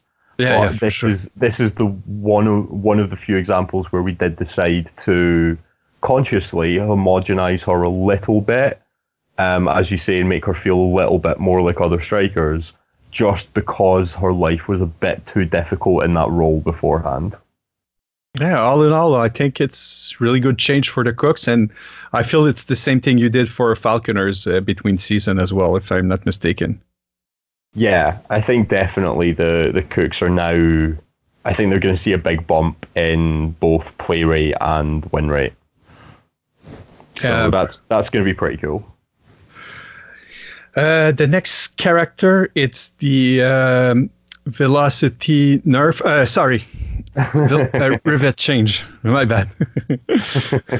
well, no, I mean you're you're you're right. Like this is effectively a nerf to speed and velocity. yeah. Um, like I don't think there's too much needs to be said about that one. It was that was just a little that that kind of goal scoring aspect of her game was a bit too strong and didn't have as much counterplay as we would have liked. Yeah, so- so- Um, and so, so- just to be clear, because we didn't actually specify what the change was. Um, it used to be she granted all her squaddies uh, her tack value, yeah, and now she only grants them plus one tack. yes. So velocity will not have six tack, and speed No. will not have six tack. But they'll still No. have five. So. yes, they will still have five, and vet velocity will have seven now. So yeah, which is pretty good. yeah, like Which maybe we'll maybe- start. Maybe we'll maybe you'll see seeing her. vet velocity. Yeah. Yeah. So, but um, you didn't change toe, which is one of the ability as well. That's uh, not criticized, but it looked as really powerful on her. Did you Yeah. look at it to like change it to once per model or something like that? Or So we definitely looked at potentially doing more on Rivet, um, but we felt she hasn't been out that long. Her win rate isn't as kind of egregiously high as um, like Boar or Corbelli, and as a result, we were kind of like. We've identified one part of her game that is definitely too good. We can bring down that game. It's not a, a massive change, but it's a bit of a quality of life change for everyone else. And um, we didn't feel comfortable making like more in depth changes just yet. Um, but she's definitely kind of there's models that we refer to as being on a watch list, um, which is the ones that we're like, you're not getting hit hard this time, but we're we're keeping an eye on you. And she's definitely one of them. So if if maybe in future, but for now we felt like we definitely discussed it, but we felt it wasn't justified at this point in time. nice. Next one, we have Grange, who gets Yes. some buff again. I, I was surprised. Yes. This is not the captain I expected to get buffed. Um, Yeah, we were expecting a Thresher buff. Bryce, what happened? Well, I had to get a farmer buff in there somehow, so this was kind of a this was a trade off. Like I wasn't allowed to do Thresher, so I got to do Grange, basically. It's some minor. Um, So- no, so Grange um, obviously got plus one influence, and Constitution became an aura based on him rather than uh, a rule he gives to a friendly model. Um, and the key thing there is actually the influence change because when we changed farmers going into season four, and we gave them the whole playbook construction, we gave them the whole no buffs and like no tack and no damage buffs um, we actually struggled a little bit to find a role for Grange, as I think has been obvious because we, we errated them last time, we errated them this time as well.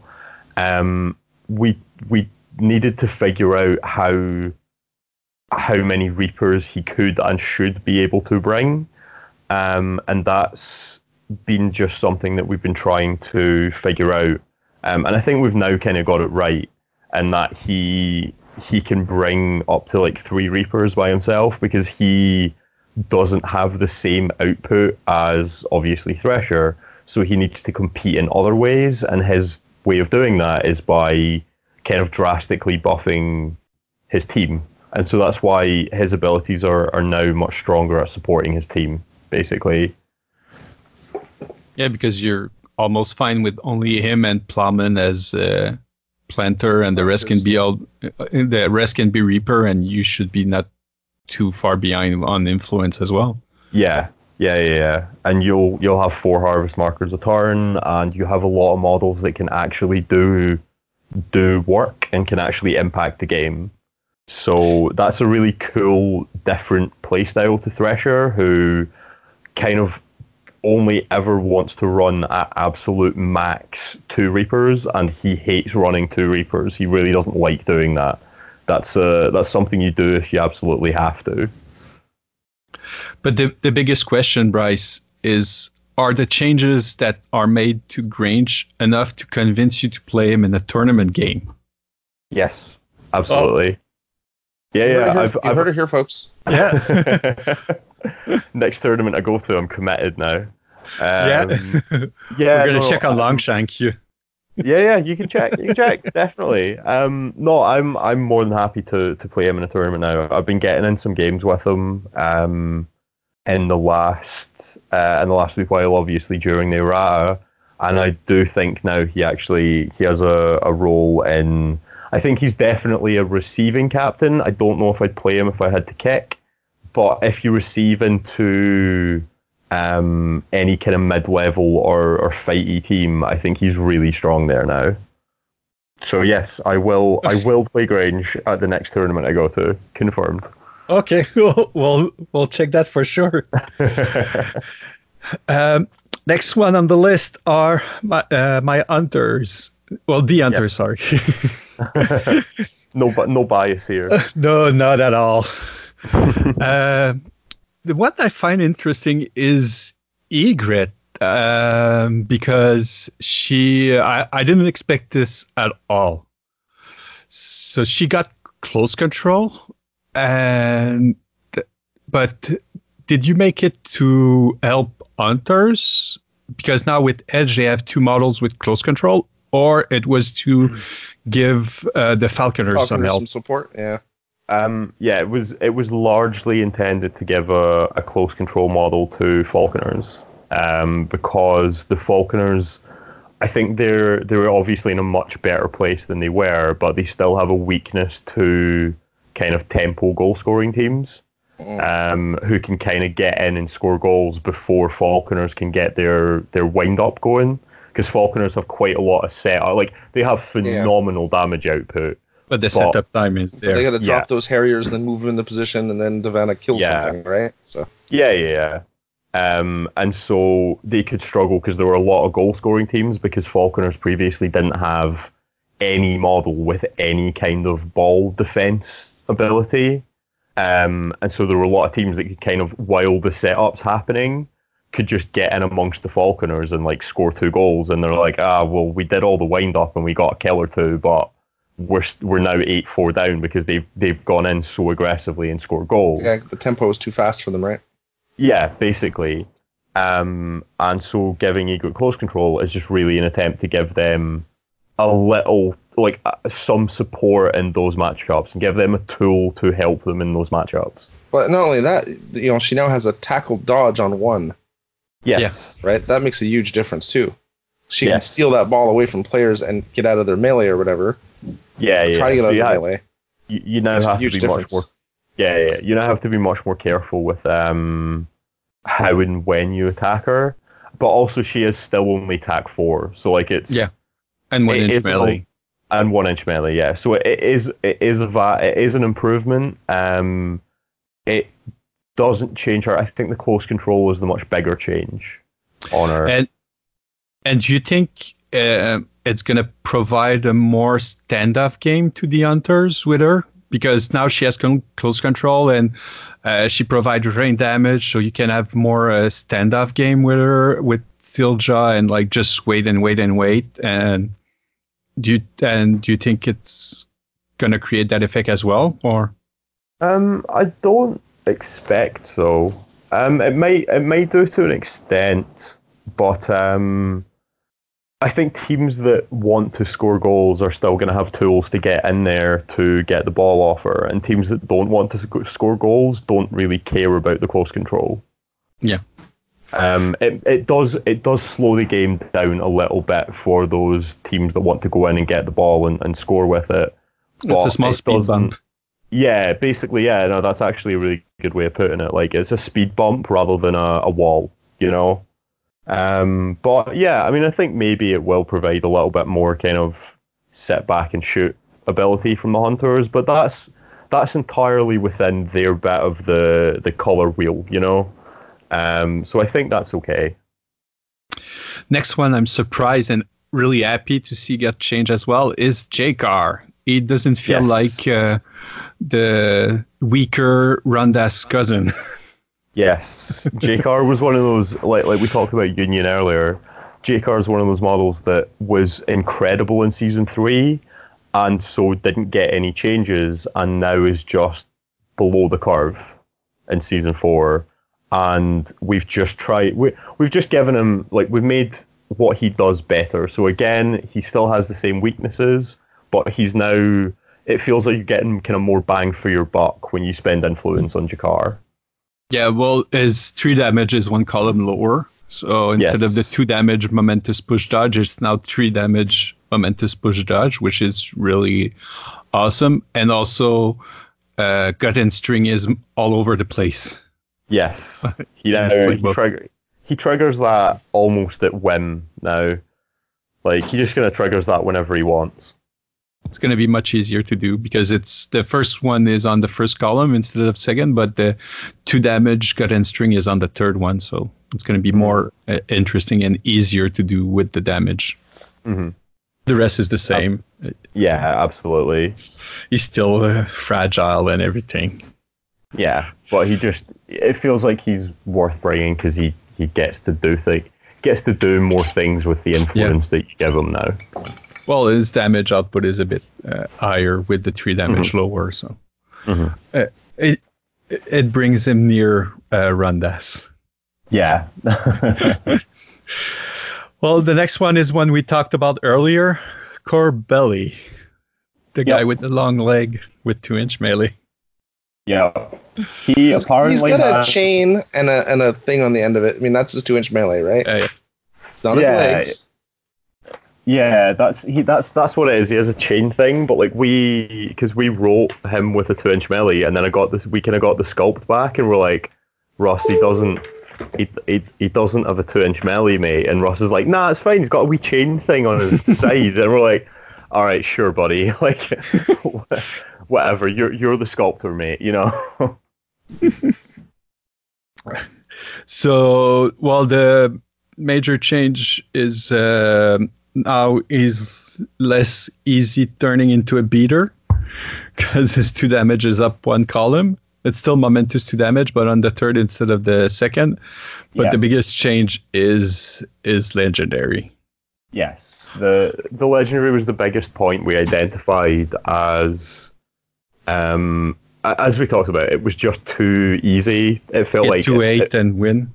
Yeah, it felt a little bit like cheating. You know, it was just it was just far too easy for him to to score goals and to to just get control of the ball. Um, and that kind of was just something we had to we had to take off really, because we wanted to maintain how cool and how powerful making space was, um, because that's his kind of signature rule. But that meant he had to lose quite a bit of power somewhere else. Um, and the legendary was the place where we're kind of like, let's just take this off and let let's force him to play the game a bit more honestly. You know? Yeah, it's fair. Let's make people feel like they have a chance. Yeah. Yeah. Yeah. Let's not make this another win. yeah. and the other captain as well got some uh, love uh, was uh, honor she uh, well uh, she got the quick time change so it's now one instead of two so it's, that's Yep. a change for her Absolutely. superior strategy change as well it's now two influence instead of four but doesn't give you back the influence Yes. So it doesn't. Um, it now you don't quite have the same flexibility of using it to allocate influence to a model midway through a turn, but you kind of don't care because it's only to influence. You know. yeah um, it's definitely much much easier for him.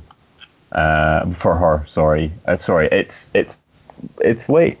Um, it's much much easier for her, and that's also what the the playbook changes as well um, are intended to do, and, and bring her down a little, bring her playbook results down, and make them uh, easier to achieve, and make her momentum momentum generation easier to achieve as well. yeah our, our one damage is now momentous and her knockdown uh, got down one column as well Yeah, and she she kept the assist with the marble and the link with harmony as well Yes, yeah, yeah. So the that's fa- the kind of the core character of the model that we didn't want to to change. We just wanted to make her more efficient at what she was doing. Well she's more uh, influence efficient now with the change to superior strategy for sure Yeah, absolutely. Yeah, Yeah, for sure. uh, the mascot changed a bit marble uh, he still has counter counter charge but now he's not dependent dependent on brick Yes. So he he was one that we wanted to. Um, there's a couple of places in Mason where we wanted to decouple some of their um, roster selection issues because a lot of the time it felt like if you picked one model, you were kind of locked into three other models because of all of the various synergies. And now you're you're not as tied into bringing brick if you bring marbles or, or vice versa. You've got a lot more freedom in that in that choice. yeah but now you might want to bring brick in your lineup Yeah. as before he got the major overall Yeah. Well, he needed it too because he was seeing like practically zero play, wasn't he? Yeah, and that was interesting because the only thing he lost going from three to four was his two inch melee. Um, like that was all literally all that changed on him, and he went from never from being literally an auto include in every Mason lineup to never really seeing play. Um, Well, it was for the counter charge that it made uh, it made a huge difference for Yeah. the, the range. yeah, of course. Yeah, yeah, yeah. Um, But that's not a problem yeah. anymore. yeah, that's not an issue. Yeah. Um, Problem also- solved. That was also one of the things that we wanted to address is that we're trying to phase countercharge out of the game. Generally, like we're trying to reduce the impact countercharge has because it's a pretty big negative play experience, um, and it's pretty a punishing gotcha, your right? opponent. Yeah, it's a gotcha at the end of the day. Um, and you can like, I I mean, I, I think all of us who who use models with countercharge um, have had moments where like your opponent is like moving a model and they put it down and you're like, don't don't forget countercharge. Like I don't want to win the game because you've made one silly mistake. Um, and so it's something that we're trying to reduce the effectiveness of. Um, so part of that was like Tenderizer lost it in the last errata, Brick lost it in this one. Um, Mar- so Marble still has it, but he's obviously a mascot. Uh, Tater has it, but his his playbook isn't particularly good for countercharging. And finally, uh, Compound has it, but Compound is is a goalkeeper and is um, also not seeing a ton of play in season four. So Yeah. sure, that one's not really a problem. um, Right. So but yeah, lost counter charge but gained gravity well, he which did. we see on uh, on uh, Kraken and on uh, Locust, I think it is, right? Yes. Yeah, yeah, yeah. And it meant we could we could keep his one inch melee, but um he really gets to use it now. Um because he's got like obviously he's got that low down like he's now got the lowest knockdown in Masons as well. Yeah, his knockdown on momentous knockdown on one is uh, Um, Yeah. Makes people I think- think, right? I think the highest, I think the lowest other result in Masons is on two, I think. Um, which gives him a kind of unique role there, and also gives him a ne- unique role in terms of um, how easily he can move opposing models around. Well, and he's sturdier as well with uh, two three uh, defensive instead of uh, Two two, two yeah, two. for sure. Yeah, yeah, absolutely. Because he's now a model that often is going to be your kind of leading model that's going to be a model that you feel you can throw in and be like, he can take a punch. He can survive for a few activations without dying. Um, and so we felt that three armor was kind of justified in terms of making him that big, tough, strong boy that he's intended to be. Oh, he's gonna stick uh, as well, and he gain a new uh, brand. It's a brand new ability, right, Fulcrum? It is, yeah, yeah, yeah. It's It's, completely uh, new for him. But it's Yeah, handing out toys to everyone within six inches is interesting. Yeah, it's kind of cool because he is intended to be um, that kind of very centre back model that kind of sits in the middle of your team and just controls people and punt and knocks them down and moves them around and, and kind of sets them up for the rest of your team. And so, in terms of that, a model that's sitting in the middle of your team, this also felt quite thematic and quite cool um, for him to to serve that role. yeah, I think he he's gonna be there in the middle with uh, Granite as well and holding the line, I guess. Yeah, yeah, yeah. He is much tougher than Granite, though. Yeah, he's Yeah. harder to manage. Um, Harmony uh, got some changes as well. Uh, Some playbook shuffling. so, yeah. largely what we did with Harmony was um, so we increased their attack to five base. We we shortened their playbook to, to five and moved some stuff around and made her playbook um, much better um, because we wanted to. Um, previously, it felt like she wasn't being rewarded if she got family, but she was being punished if she didn't get it. Um, and we wanted to make it actually feel like a, a good thing that you want to get rather than something that you're punished for for not bringing. Yeah, with, uh, which is pretty nice because now if she has uh, family, well, she'll get a tax six and she'll have a quote unquote brewer's playbook. Yes, absolutely. Um, whereas um, before she you- was you- yeah, you couldn't really activate her before if she didn't have family because Yeah. she was just bad. so now she's usable on herself instead of needing uh, honor to be uh, effective. Yes, absolutely. And that that's it for uh, Mason. So they they were uh, changed a lot in the in this yeah, errata. a lot more than I expected, actually. That kind of surprised me. Yeah. Because Yeah. they were seeing like they were doing fairly well, right? yeah, don't I have think a lot part- of Masons players locally, but in part the, what I was seeing on Longshanks, they, they were doing okay. So Yeah, I think Corbelli was a big part of that. Um, and we sort of planned, started planning this errata obviously a while back.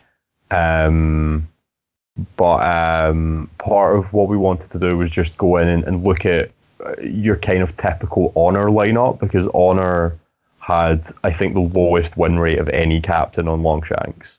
Um, and so the, largely the models in this errata are models that are that kind of core honor team of like Harmony, Brick, Marbles, Flint, you know. yeah, a lot Um, of the starter box uh, the, models, the right? kickoff model. Yeah. Yeah, yeah, And so we wanted to go in and just give them a sort of general sprucing up. Um, and just sort of, you know, whitewash the windows, dust the rafters, you know, just make their make their lives a little bit easier. Uh, I think Speaking it's of, uh, oh, go ahead. Yeah, I know, but I say uh, it's going to shuffle a lot of the Masons. I think because the um, the default six won't be the same anymore.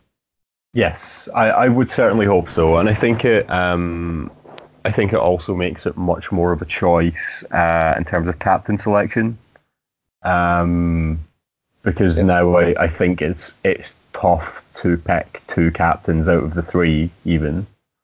Yeah, she she's viable now.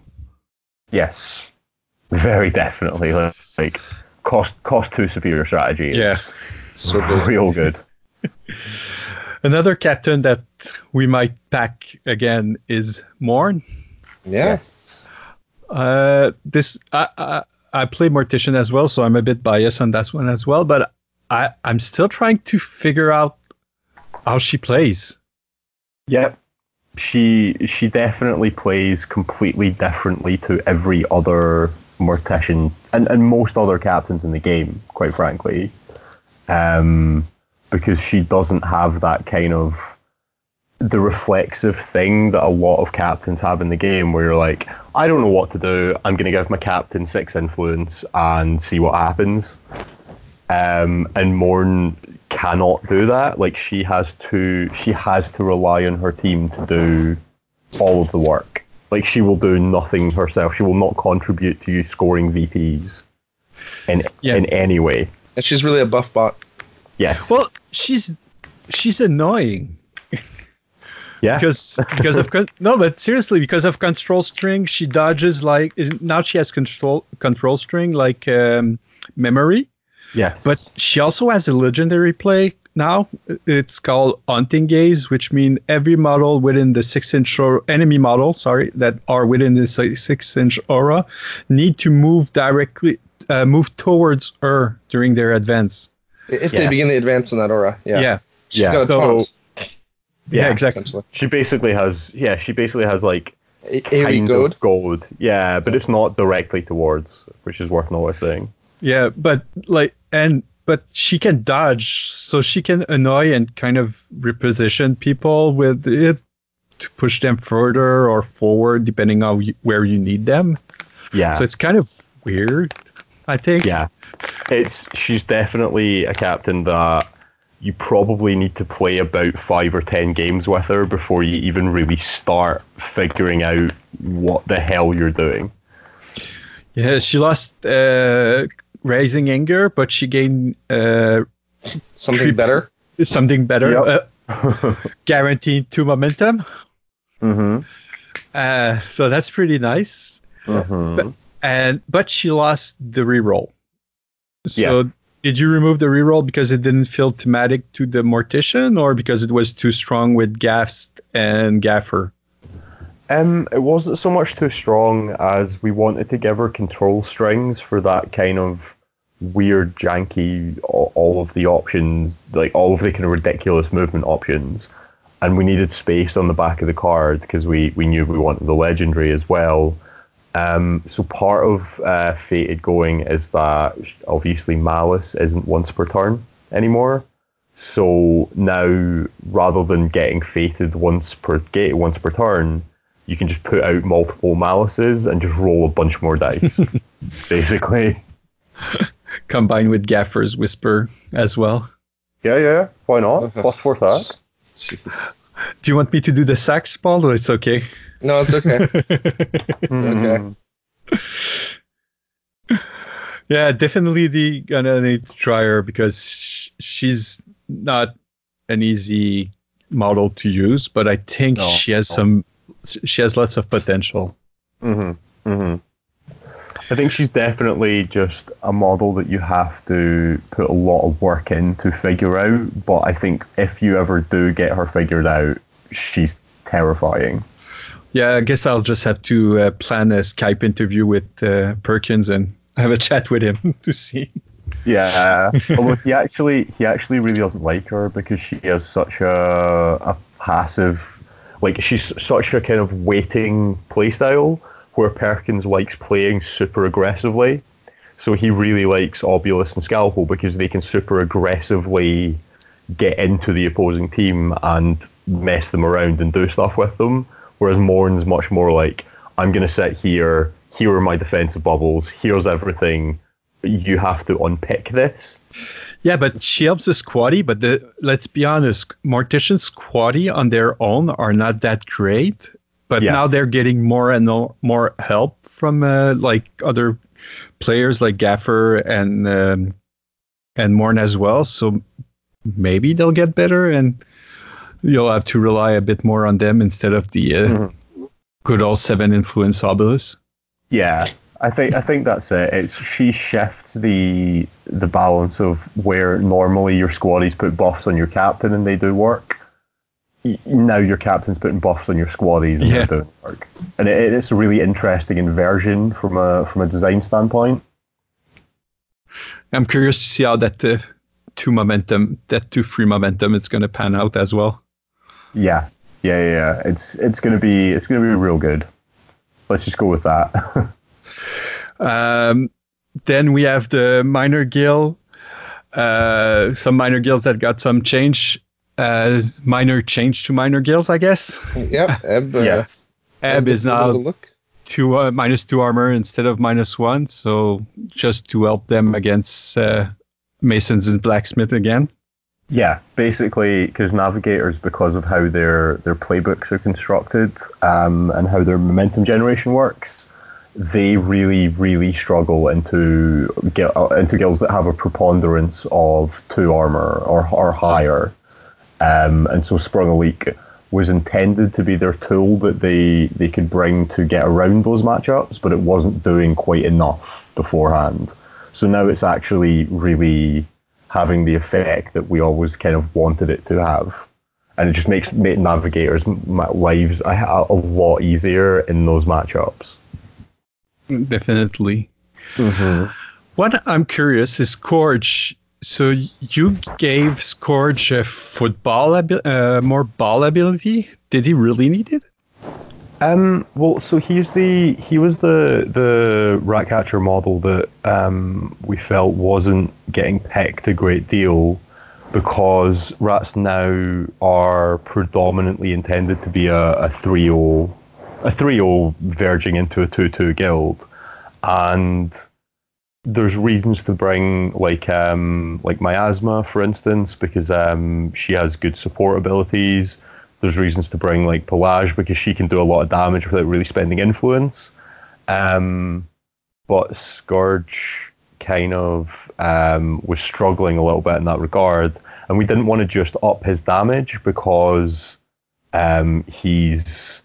We didn't want to make the guild much much better at damage, but we wanted to give them more flexibility with using the ball, um, and that felt like kind of a cool rule we could put on there and really give them more of an ability to use the ball.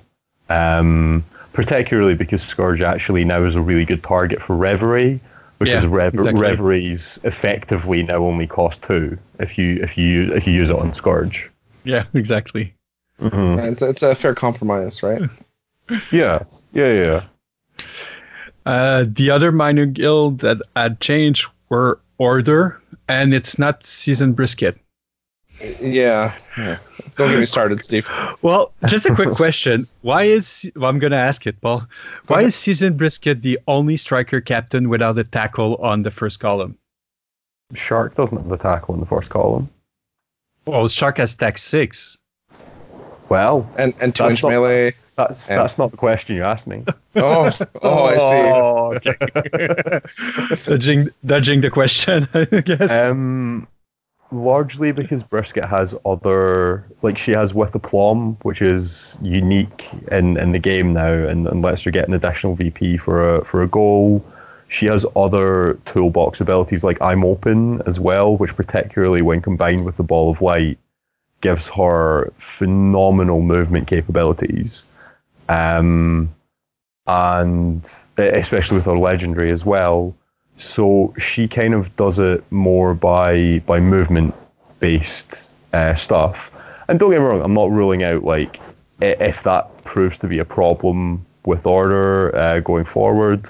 Maybe we nudge your tackle down. Um, we're not averse to that, but because we, we looked at Grace and Benny, and they are the two models in order that never saw Never play. get taken. Yeah. Yeah. Yeah. I've never ever taken them.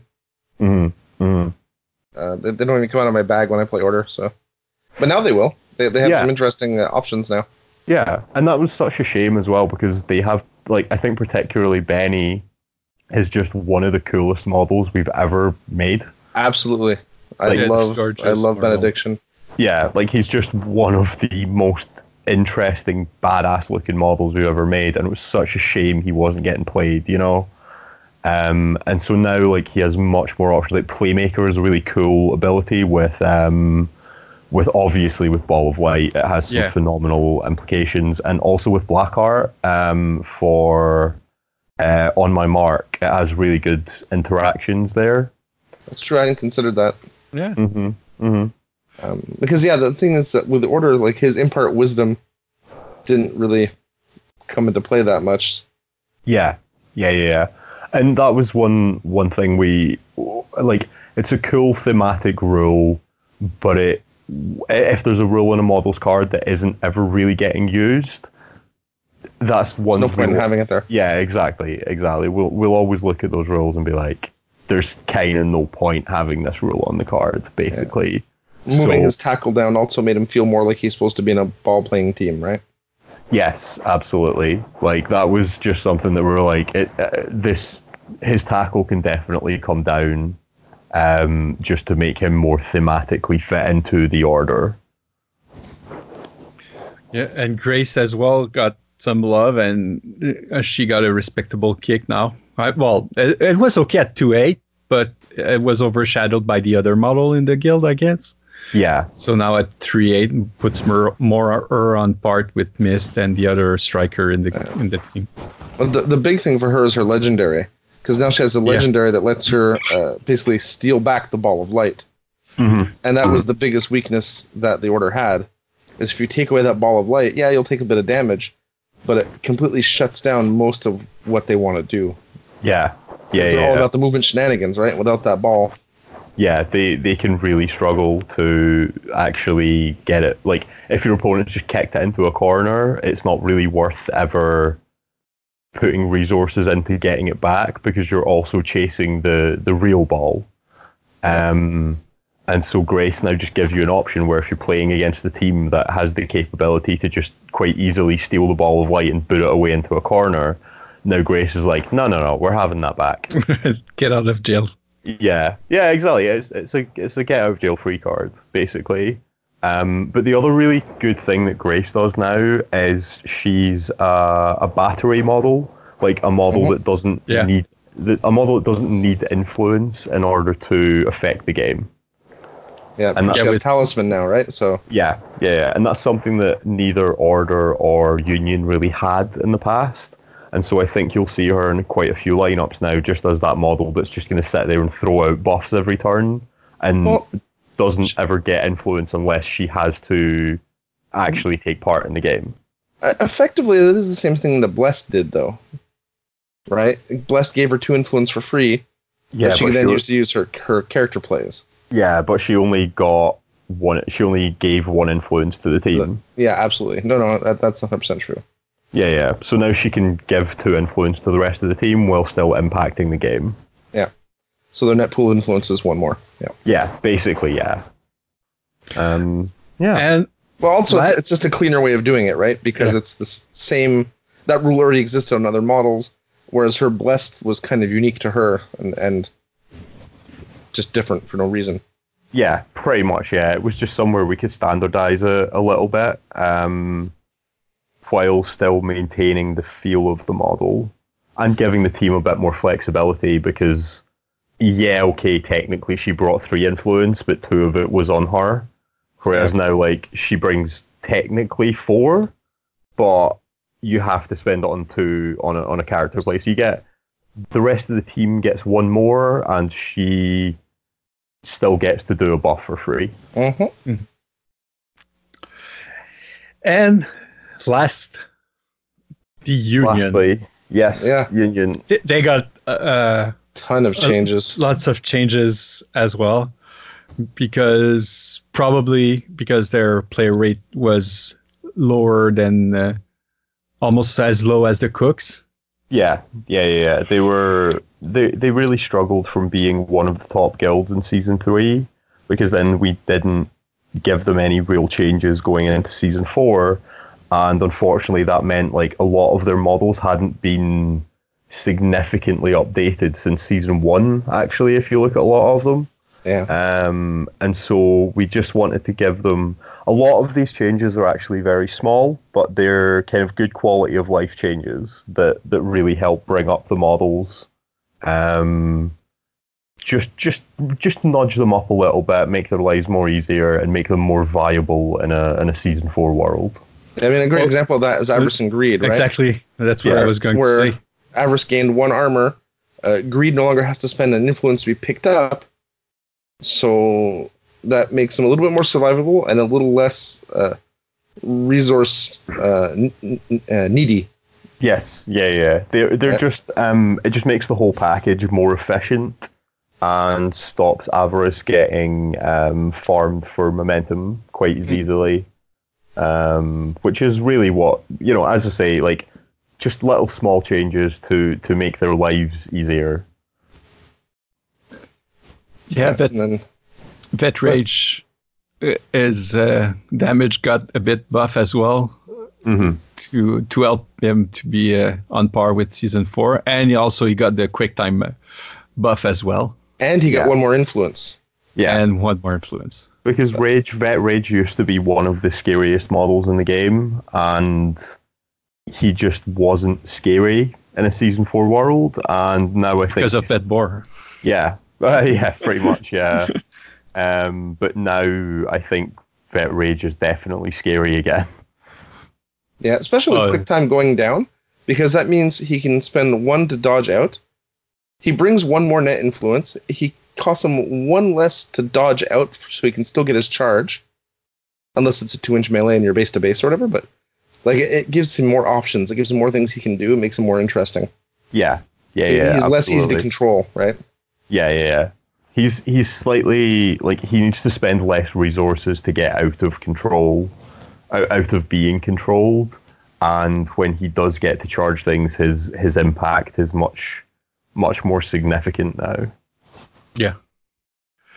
Uh, strong box, just a small thing as well. Two Yeah. more hit point, and that's it. No, uh, Uh, not oh, exactly. huh? Shelling out changed. Shelling out Oh, used sorry. to target uh, the uh, enemy model, and now Yeah. it's based off your models. oh, So your models have to be within the four inch aura. also it's it's stronger. It's uh, So it the aura means- is bigger. Yes, effectively. yeah, well, yeah. it means that the turtle doesn't have to be quite so far up because the, problem is he's slow, so slow. It was hard to get the enemy models in his aura Mhm. uh, quickly, right? So this way, at least you you've got a little bit more options. Yeah, it, it just um, as as you say, it just it gives you a lot more freedom, and effectively, if you're talking about like a friendly model that has a two inch melee zone, effectively that aura becomes like seven inches bigger because you've got instead of the enemy model having to be within four, it's a friendly model within four, and then base size, and then the melee zone. Yeah. So Right, it should- actually, using on like benediction or something, Yeah. yeah, it, it becomes much bigger. Yeah. Yeah, yeah, yeah. So it actually kind of ends up being like a massive aura. Um, now you're dealing now you now it affects the friendly models, and that's that's just really cool. Um, and I hope we see because Strongbox is another model that we haven't really seen very much in season four. And I, I'd love to see the little tortoise back on the pitch because he's a great wee sculpt. Like, Yeah, it's it's and things. It's hard to compete with a free influence and bonus time, right? yeah, I, I get yeah, it. yeah. And a two inch melee, and you know, there's, there's a bunch. of Yeah, but I'm hoping now, um, like, and because he still has confidence, which is obviously really good, um, and the fact that shelling out is now affects a much larger area of the pitch effectively, I think hopefully you'll start to see him a, a, a bit more now. Yeah. All right, Minx, big Minx. changes. Yes. So uh, Minx is basically what what we looked at this model was um, one of the feed, one of the bits of feedback we kept getting from um, from Union players was that uh, Union actually really struggled if they had to kick uh, because they didn't have a particularly good kicking model in a lot of instances. And so Minx is our attempt to to give them a model that um, is is quite a good kicker because she's fast. Um, she now has much better damage and much more options um, on her playbook. Um, or she's a very good support for a kicker because she can go up, do mark target, and do axe throw, and do like three damage snared, and then mark target someone so that your kicker can get in there. Yeah. Um, and obviously, axe throw now also triggers back to the shadows, so that's that gives her much more flexibility in how she moves around. Yeah, that, Uh, that range snare back to the shadows is uh, gonna be yummy. Yeah, it's pretty tasty, right? Well, and she's also uh, gained some uh, some health and some damage buff because now she can do a four damage momentous double dodge, which is going to be pretty nice with the back to the shadow as well. Instead of uh, instead of three, it's now to four. So Yeah. and three damage mark target is going to be fun as well. Yep. Yes, that's very that's a very strong result. So I think you're going to start seeing Minx a lot more in future. And not just as an influence bot. No. yeah, she's a much stronger role now. Uh, speaking of influence bot, uh, Rage. Yeah, Rage is gonna so good now. Yeah, yeah, yeah, yeah. Because he he still he, he just felt a little left behind um, because his his card hasn't changed apart from losing Maverick. His card hasn't changed since season one. Um, and so, like, there's very few models now that only bring one influence to the table. And he, he felt like he needed a little something to make up for that. Um, so that's why he got his new heroic that lets him tool up either himself or someone else for free. And then he can obviously still charge for free, and he has Berserk, so his personal damage output is a lot higher, or he can obviously co-op someone else without actually spending influence, which is really good. Yeah, he, he's not losing. Uh, well, he's gaining damage output because he, he's not losing the influence by tooling him, himself up. Yeah, yeah, So- yeah, exactly. Like, Uh, that's a pretty good, uh, big difference. Means two more attack, basically. yeah, absolutely, and that's a lot scarier. Like, Yeah, he's he's gonna be a, quite the missile. Yeah, I, I hope so. Because he's also one of when we talk about like unique and, and cool sculpts in the game and cool models. Rage is one of the most like iconic models in in Guild Ball, um, and I'm really hopeful we start seeing him kind of back on the pitch again because he's just awesome. Well, I think he certainly has a good chance of being there now. Yeah. Good. And the last one is Decimate. Yeah. I'm super excited about this one. Yeah. So she she gained a four damage on the top end of her playbook and a four damage dodge, sorry, and she gained a thousand cuts trigger on column four Instead of um, six. instead of six. Yeah, so is it? It is non-momentous, but it now means that like with particularly with anatomical, if she's charging someone, she has a pretty good chance of triggering that non-momentous thousand cuts, and then whoever you're attacking dies. Yeah. Yeah. No, it's gonna it's gonna be good. Uh, and and I guess that's one of the reason that she's not allowed in Masons anymore. Yeah, yeah, yeah. yeah. that would probably that would probably be a bit much. no, she again, it's not that big of a change, but it's it's a big change. Well, the four damage dodge is pretty huge. I mean, Yeah. all I, all in all, all the damage output on the Union has gone up a bit on on lots of the models we've seen tonight. Mhm. So I think they're it's going to help them. It's as we are saying, it's just a lot of like quality of life changes. Um, But it, it brings them more in line with what we've seen in season four. Yeah, absolutely. Like it, it just gives them that little bit of a tweak that they need to to be to get back into being competitive. Now we're just gonna ask one last question before uh, we let you go to bed. or thank celebrate your birthday. No, it is it is 20, it, it, it is twenty past one here, so Yeah. I apologize. I I've, I can feel myself getting more tired, so I Yeah. apologize if I've been. You've almost made it, man. You've almost made it. so no changes to Blackheart, and I thought that was kind of weird because he's kind of um, a unique model in how he works. Mm. because he's he's a fast captain who's only fast in the right conditions, Mhm. and and no other models really like that. So I figured I figured he would change because uh, yes, he's unique and it's interesting, but his design hasn't changed since like season two. I don't think. Yeah, um, I, I think that's right. Um, Blackheart basically was one we discussed, um, but we felt because the rest of his team is getting better around him, and particularly like uh, Playmaker on Benediction is now really good with Blackheart, and um, the original Rage buff is effectively a Blackheart buff because you can't use him with Veteran Rage um, we felt like there was enough extra things that he had that we didn't need to hit him in this errata um, because this errata is already enormous. Um, and we, we, we felt it wasn't necessary at this time. But like earlier, when I talked about how some models are, are, are sort of on a watch list and they're, they're models that we are very aware of um, going forward, usually we use that to mean um, models that are to that are potentially above the curve.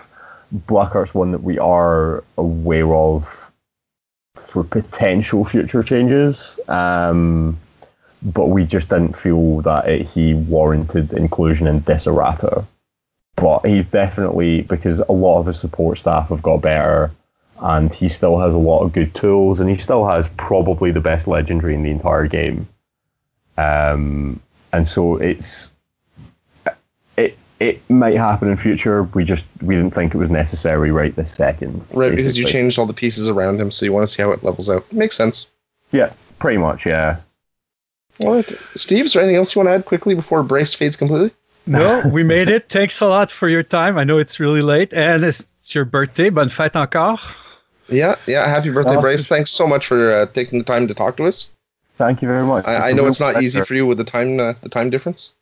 Yeah, but it's a real um, it's a real pleasure to to come on because obviously we've tried to kind of set this up. Um, uh, what this is, I think, the third time. Yeah, it's the Yeah. third, th- third, Yeah. re- third Steamforge release. We tried to set uh, an interview up and we finally managed to get it up. Yes, so I'm very glad I finally got to come on um, and talk about toys until half past one in the morning. Well, now, now uh, go to bed and dream about toys, future toys. of course I will. Thank you very much. Thanks a lot, All right, Bryce. thanks again, Bryce. Thank Take you very care. much, lads. Cheerio. Later. Bye. Thanks for listening to Geeks of the North. If you want to contact us, you can email us at geeksofthenorth at gmail.com. Like us on Facebook at facebook.com slash geeks of the north, or follow us on Twitter at geeks of the north. You can follow me, Paul, at prfilio, Antoine at Eltonio Berg, Steve at B underscore Steve, and if you really feel the need, I guess you can follow Yom. He's at Yomasta. Breaks and outro music by Ladrav. You can listen to them at ladrav.bandcamp.com. See you next time, geeks.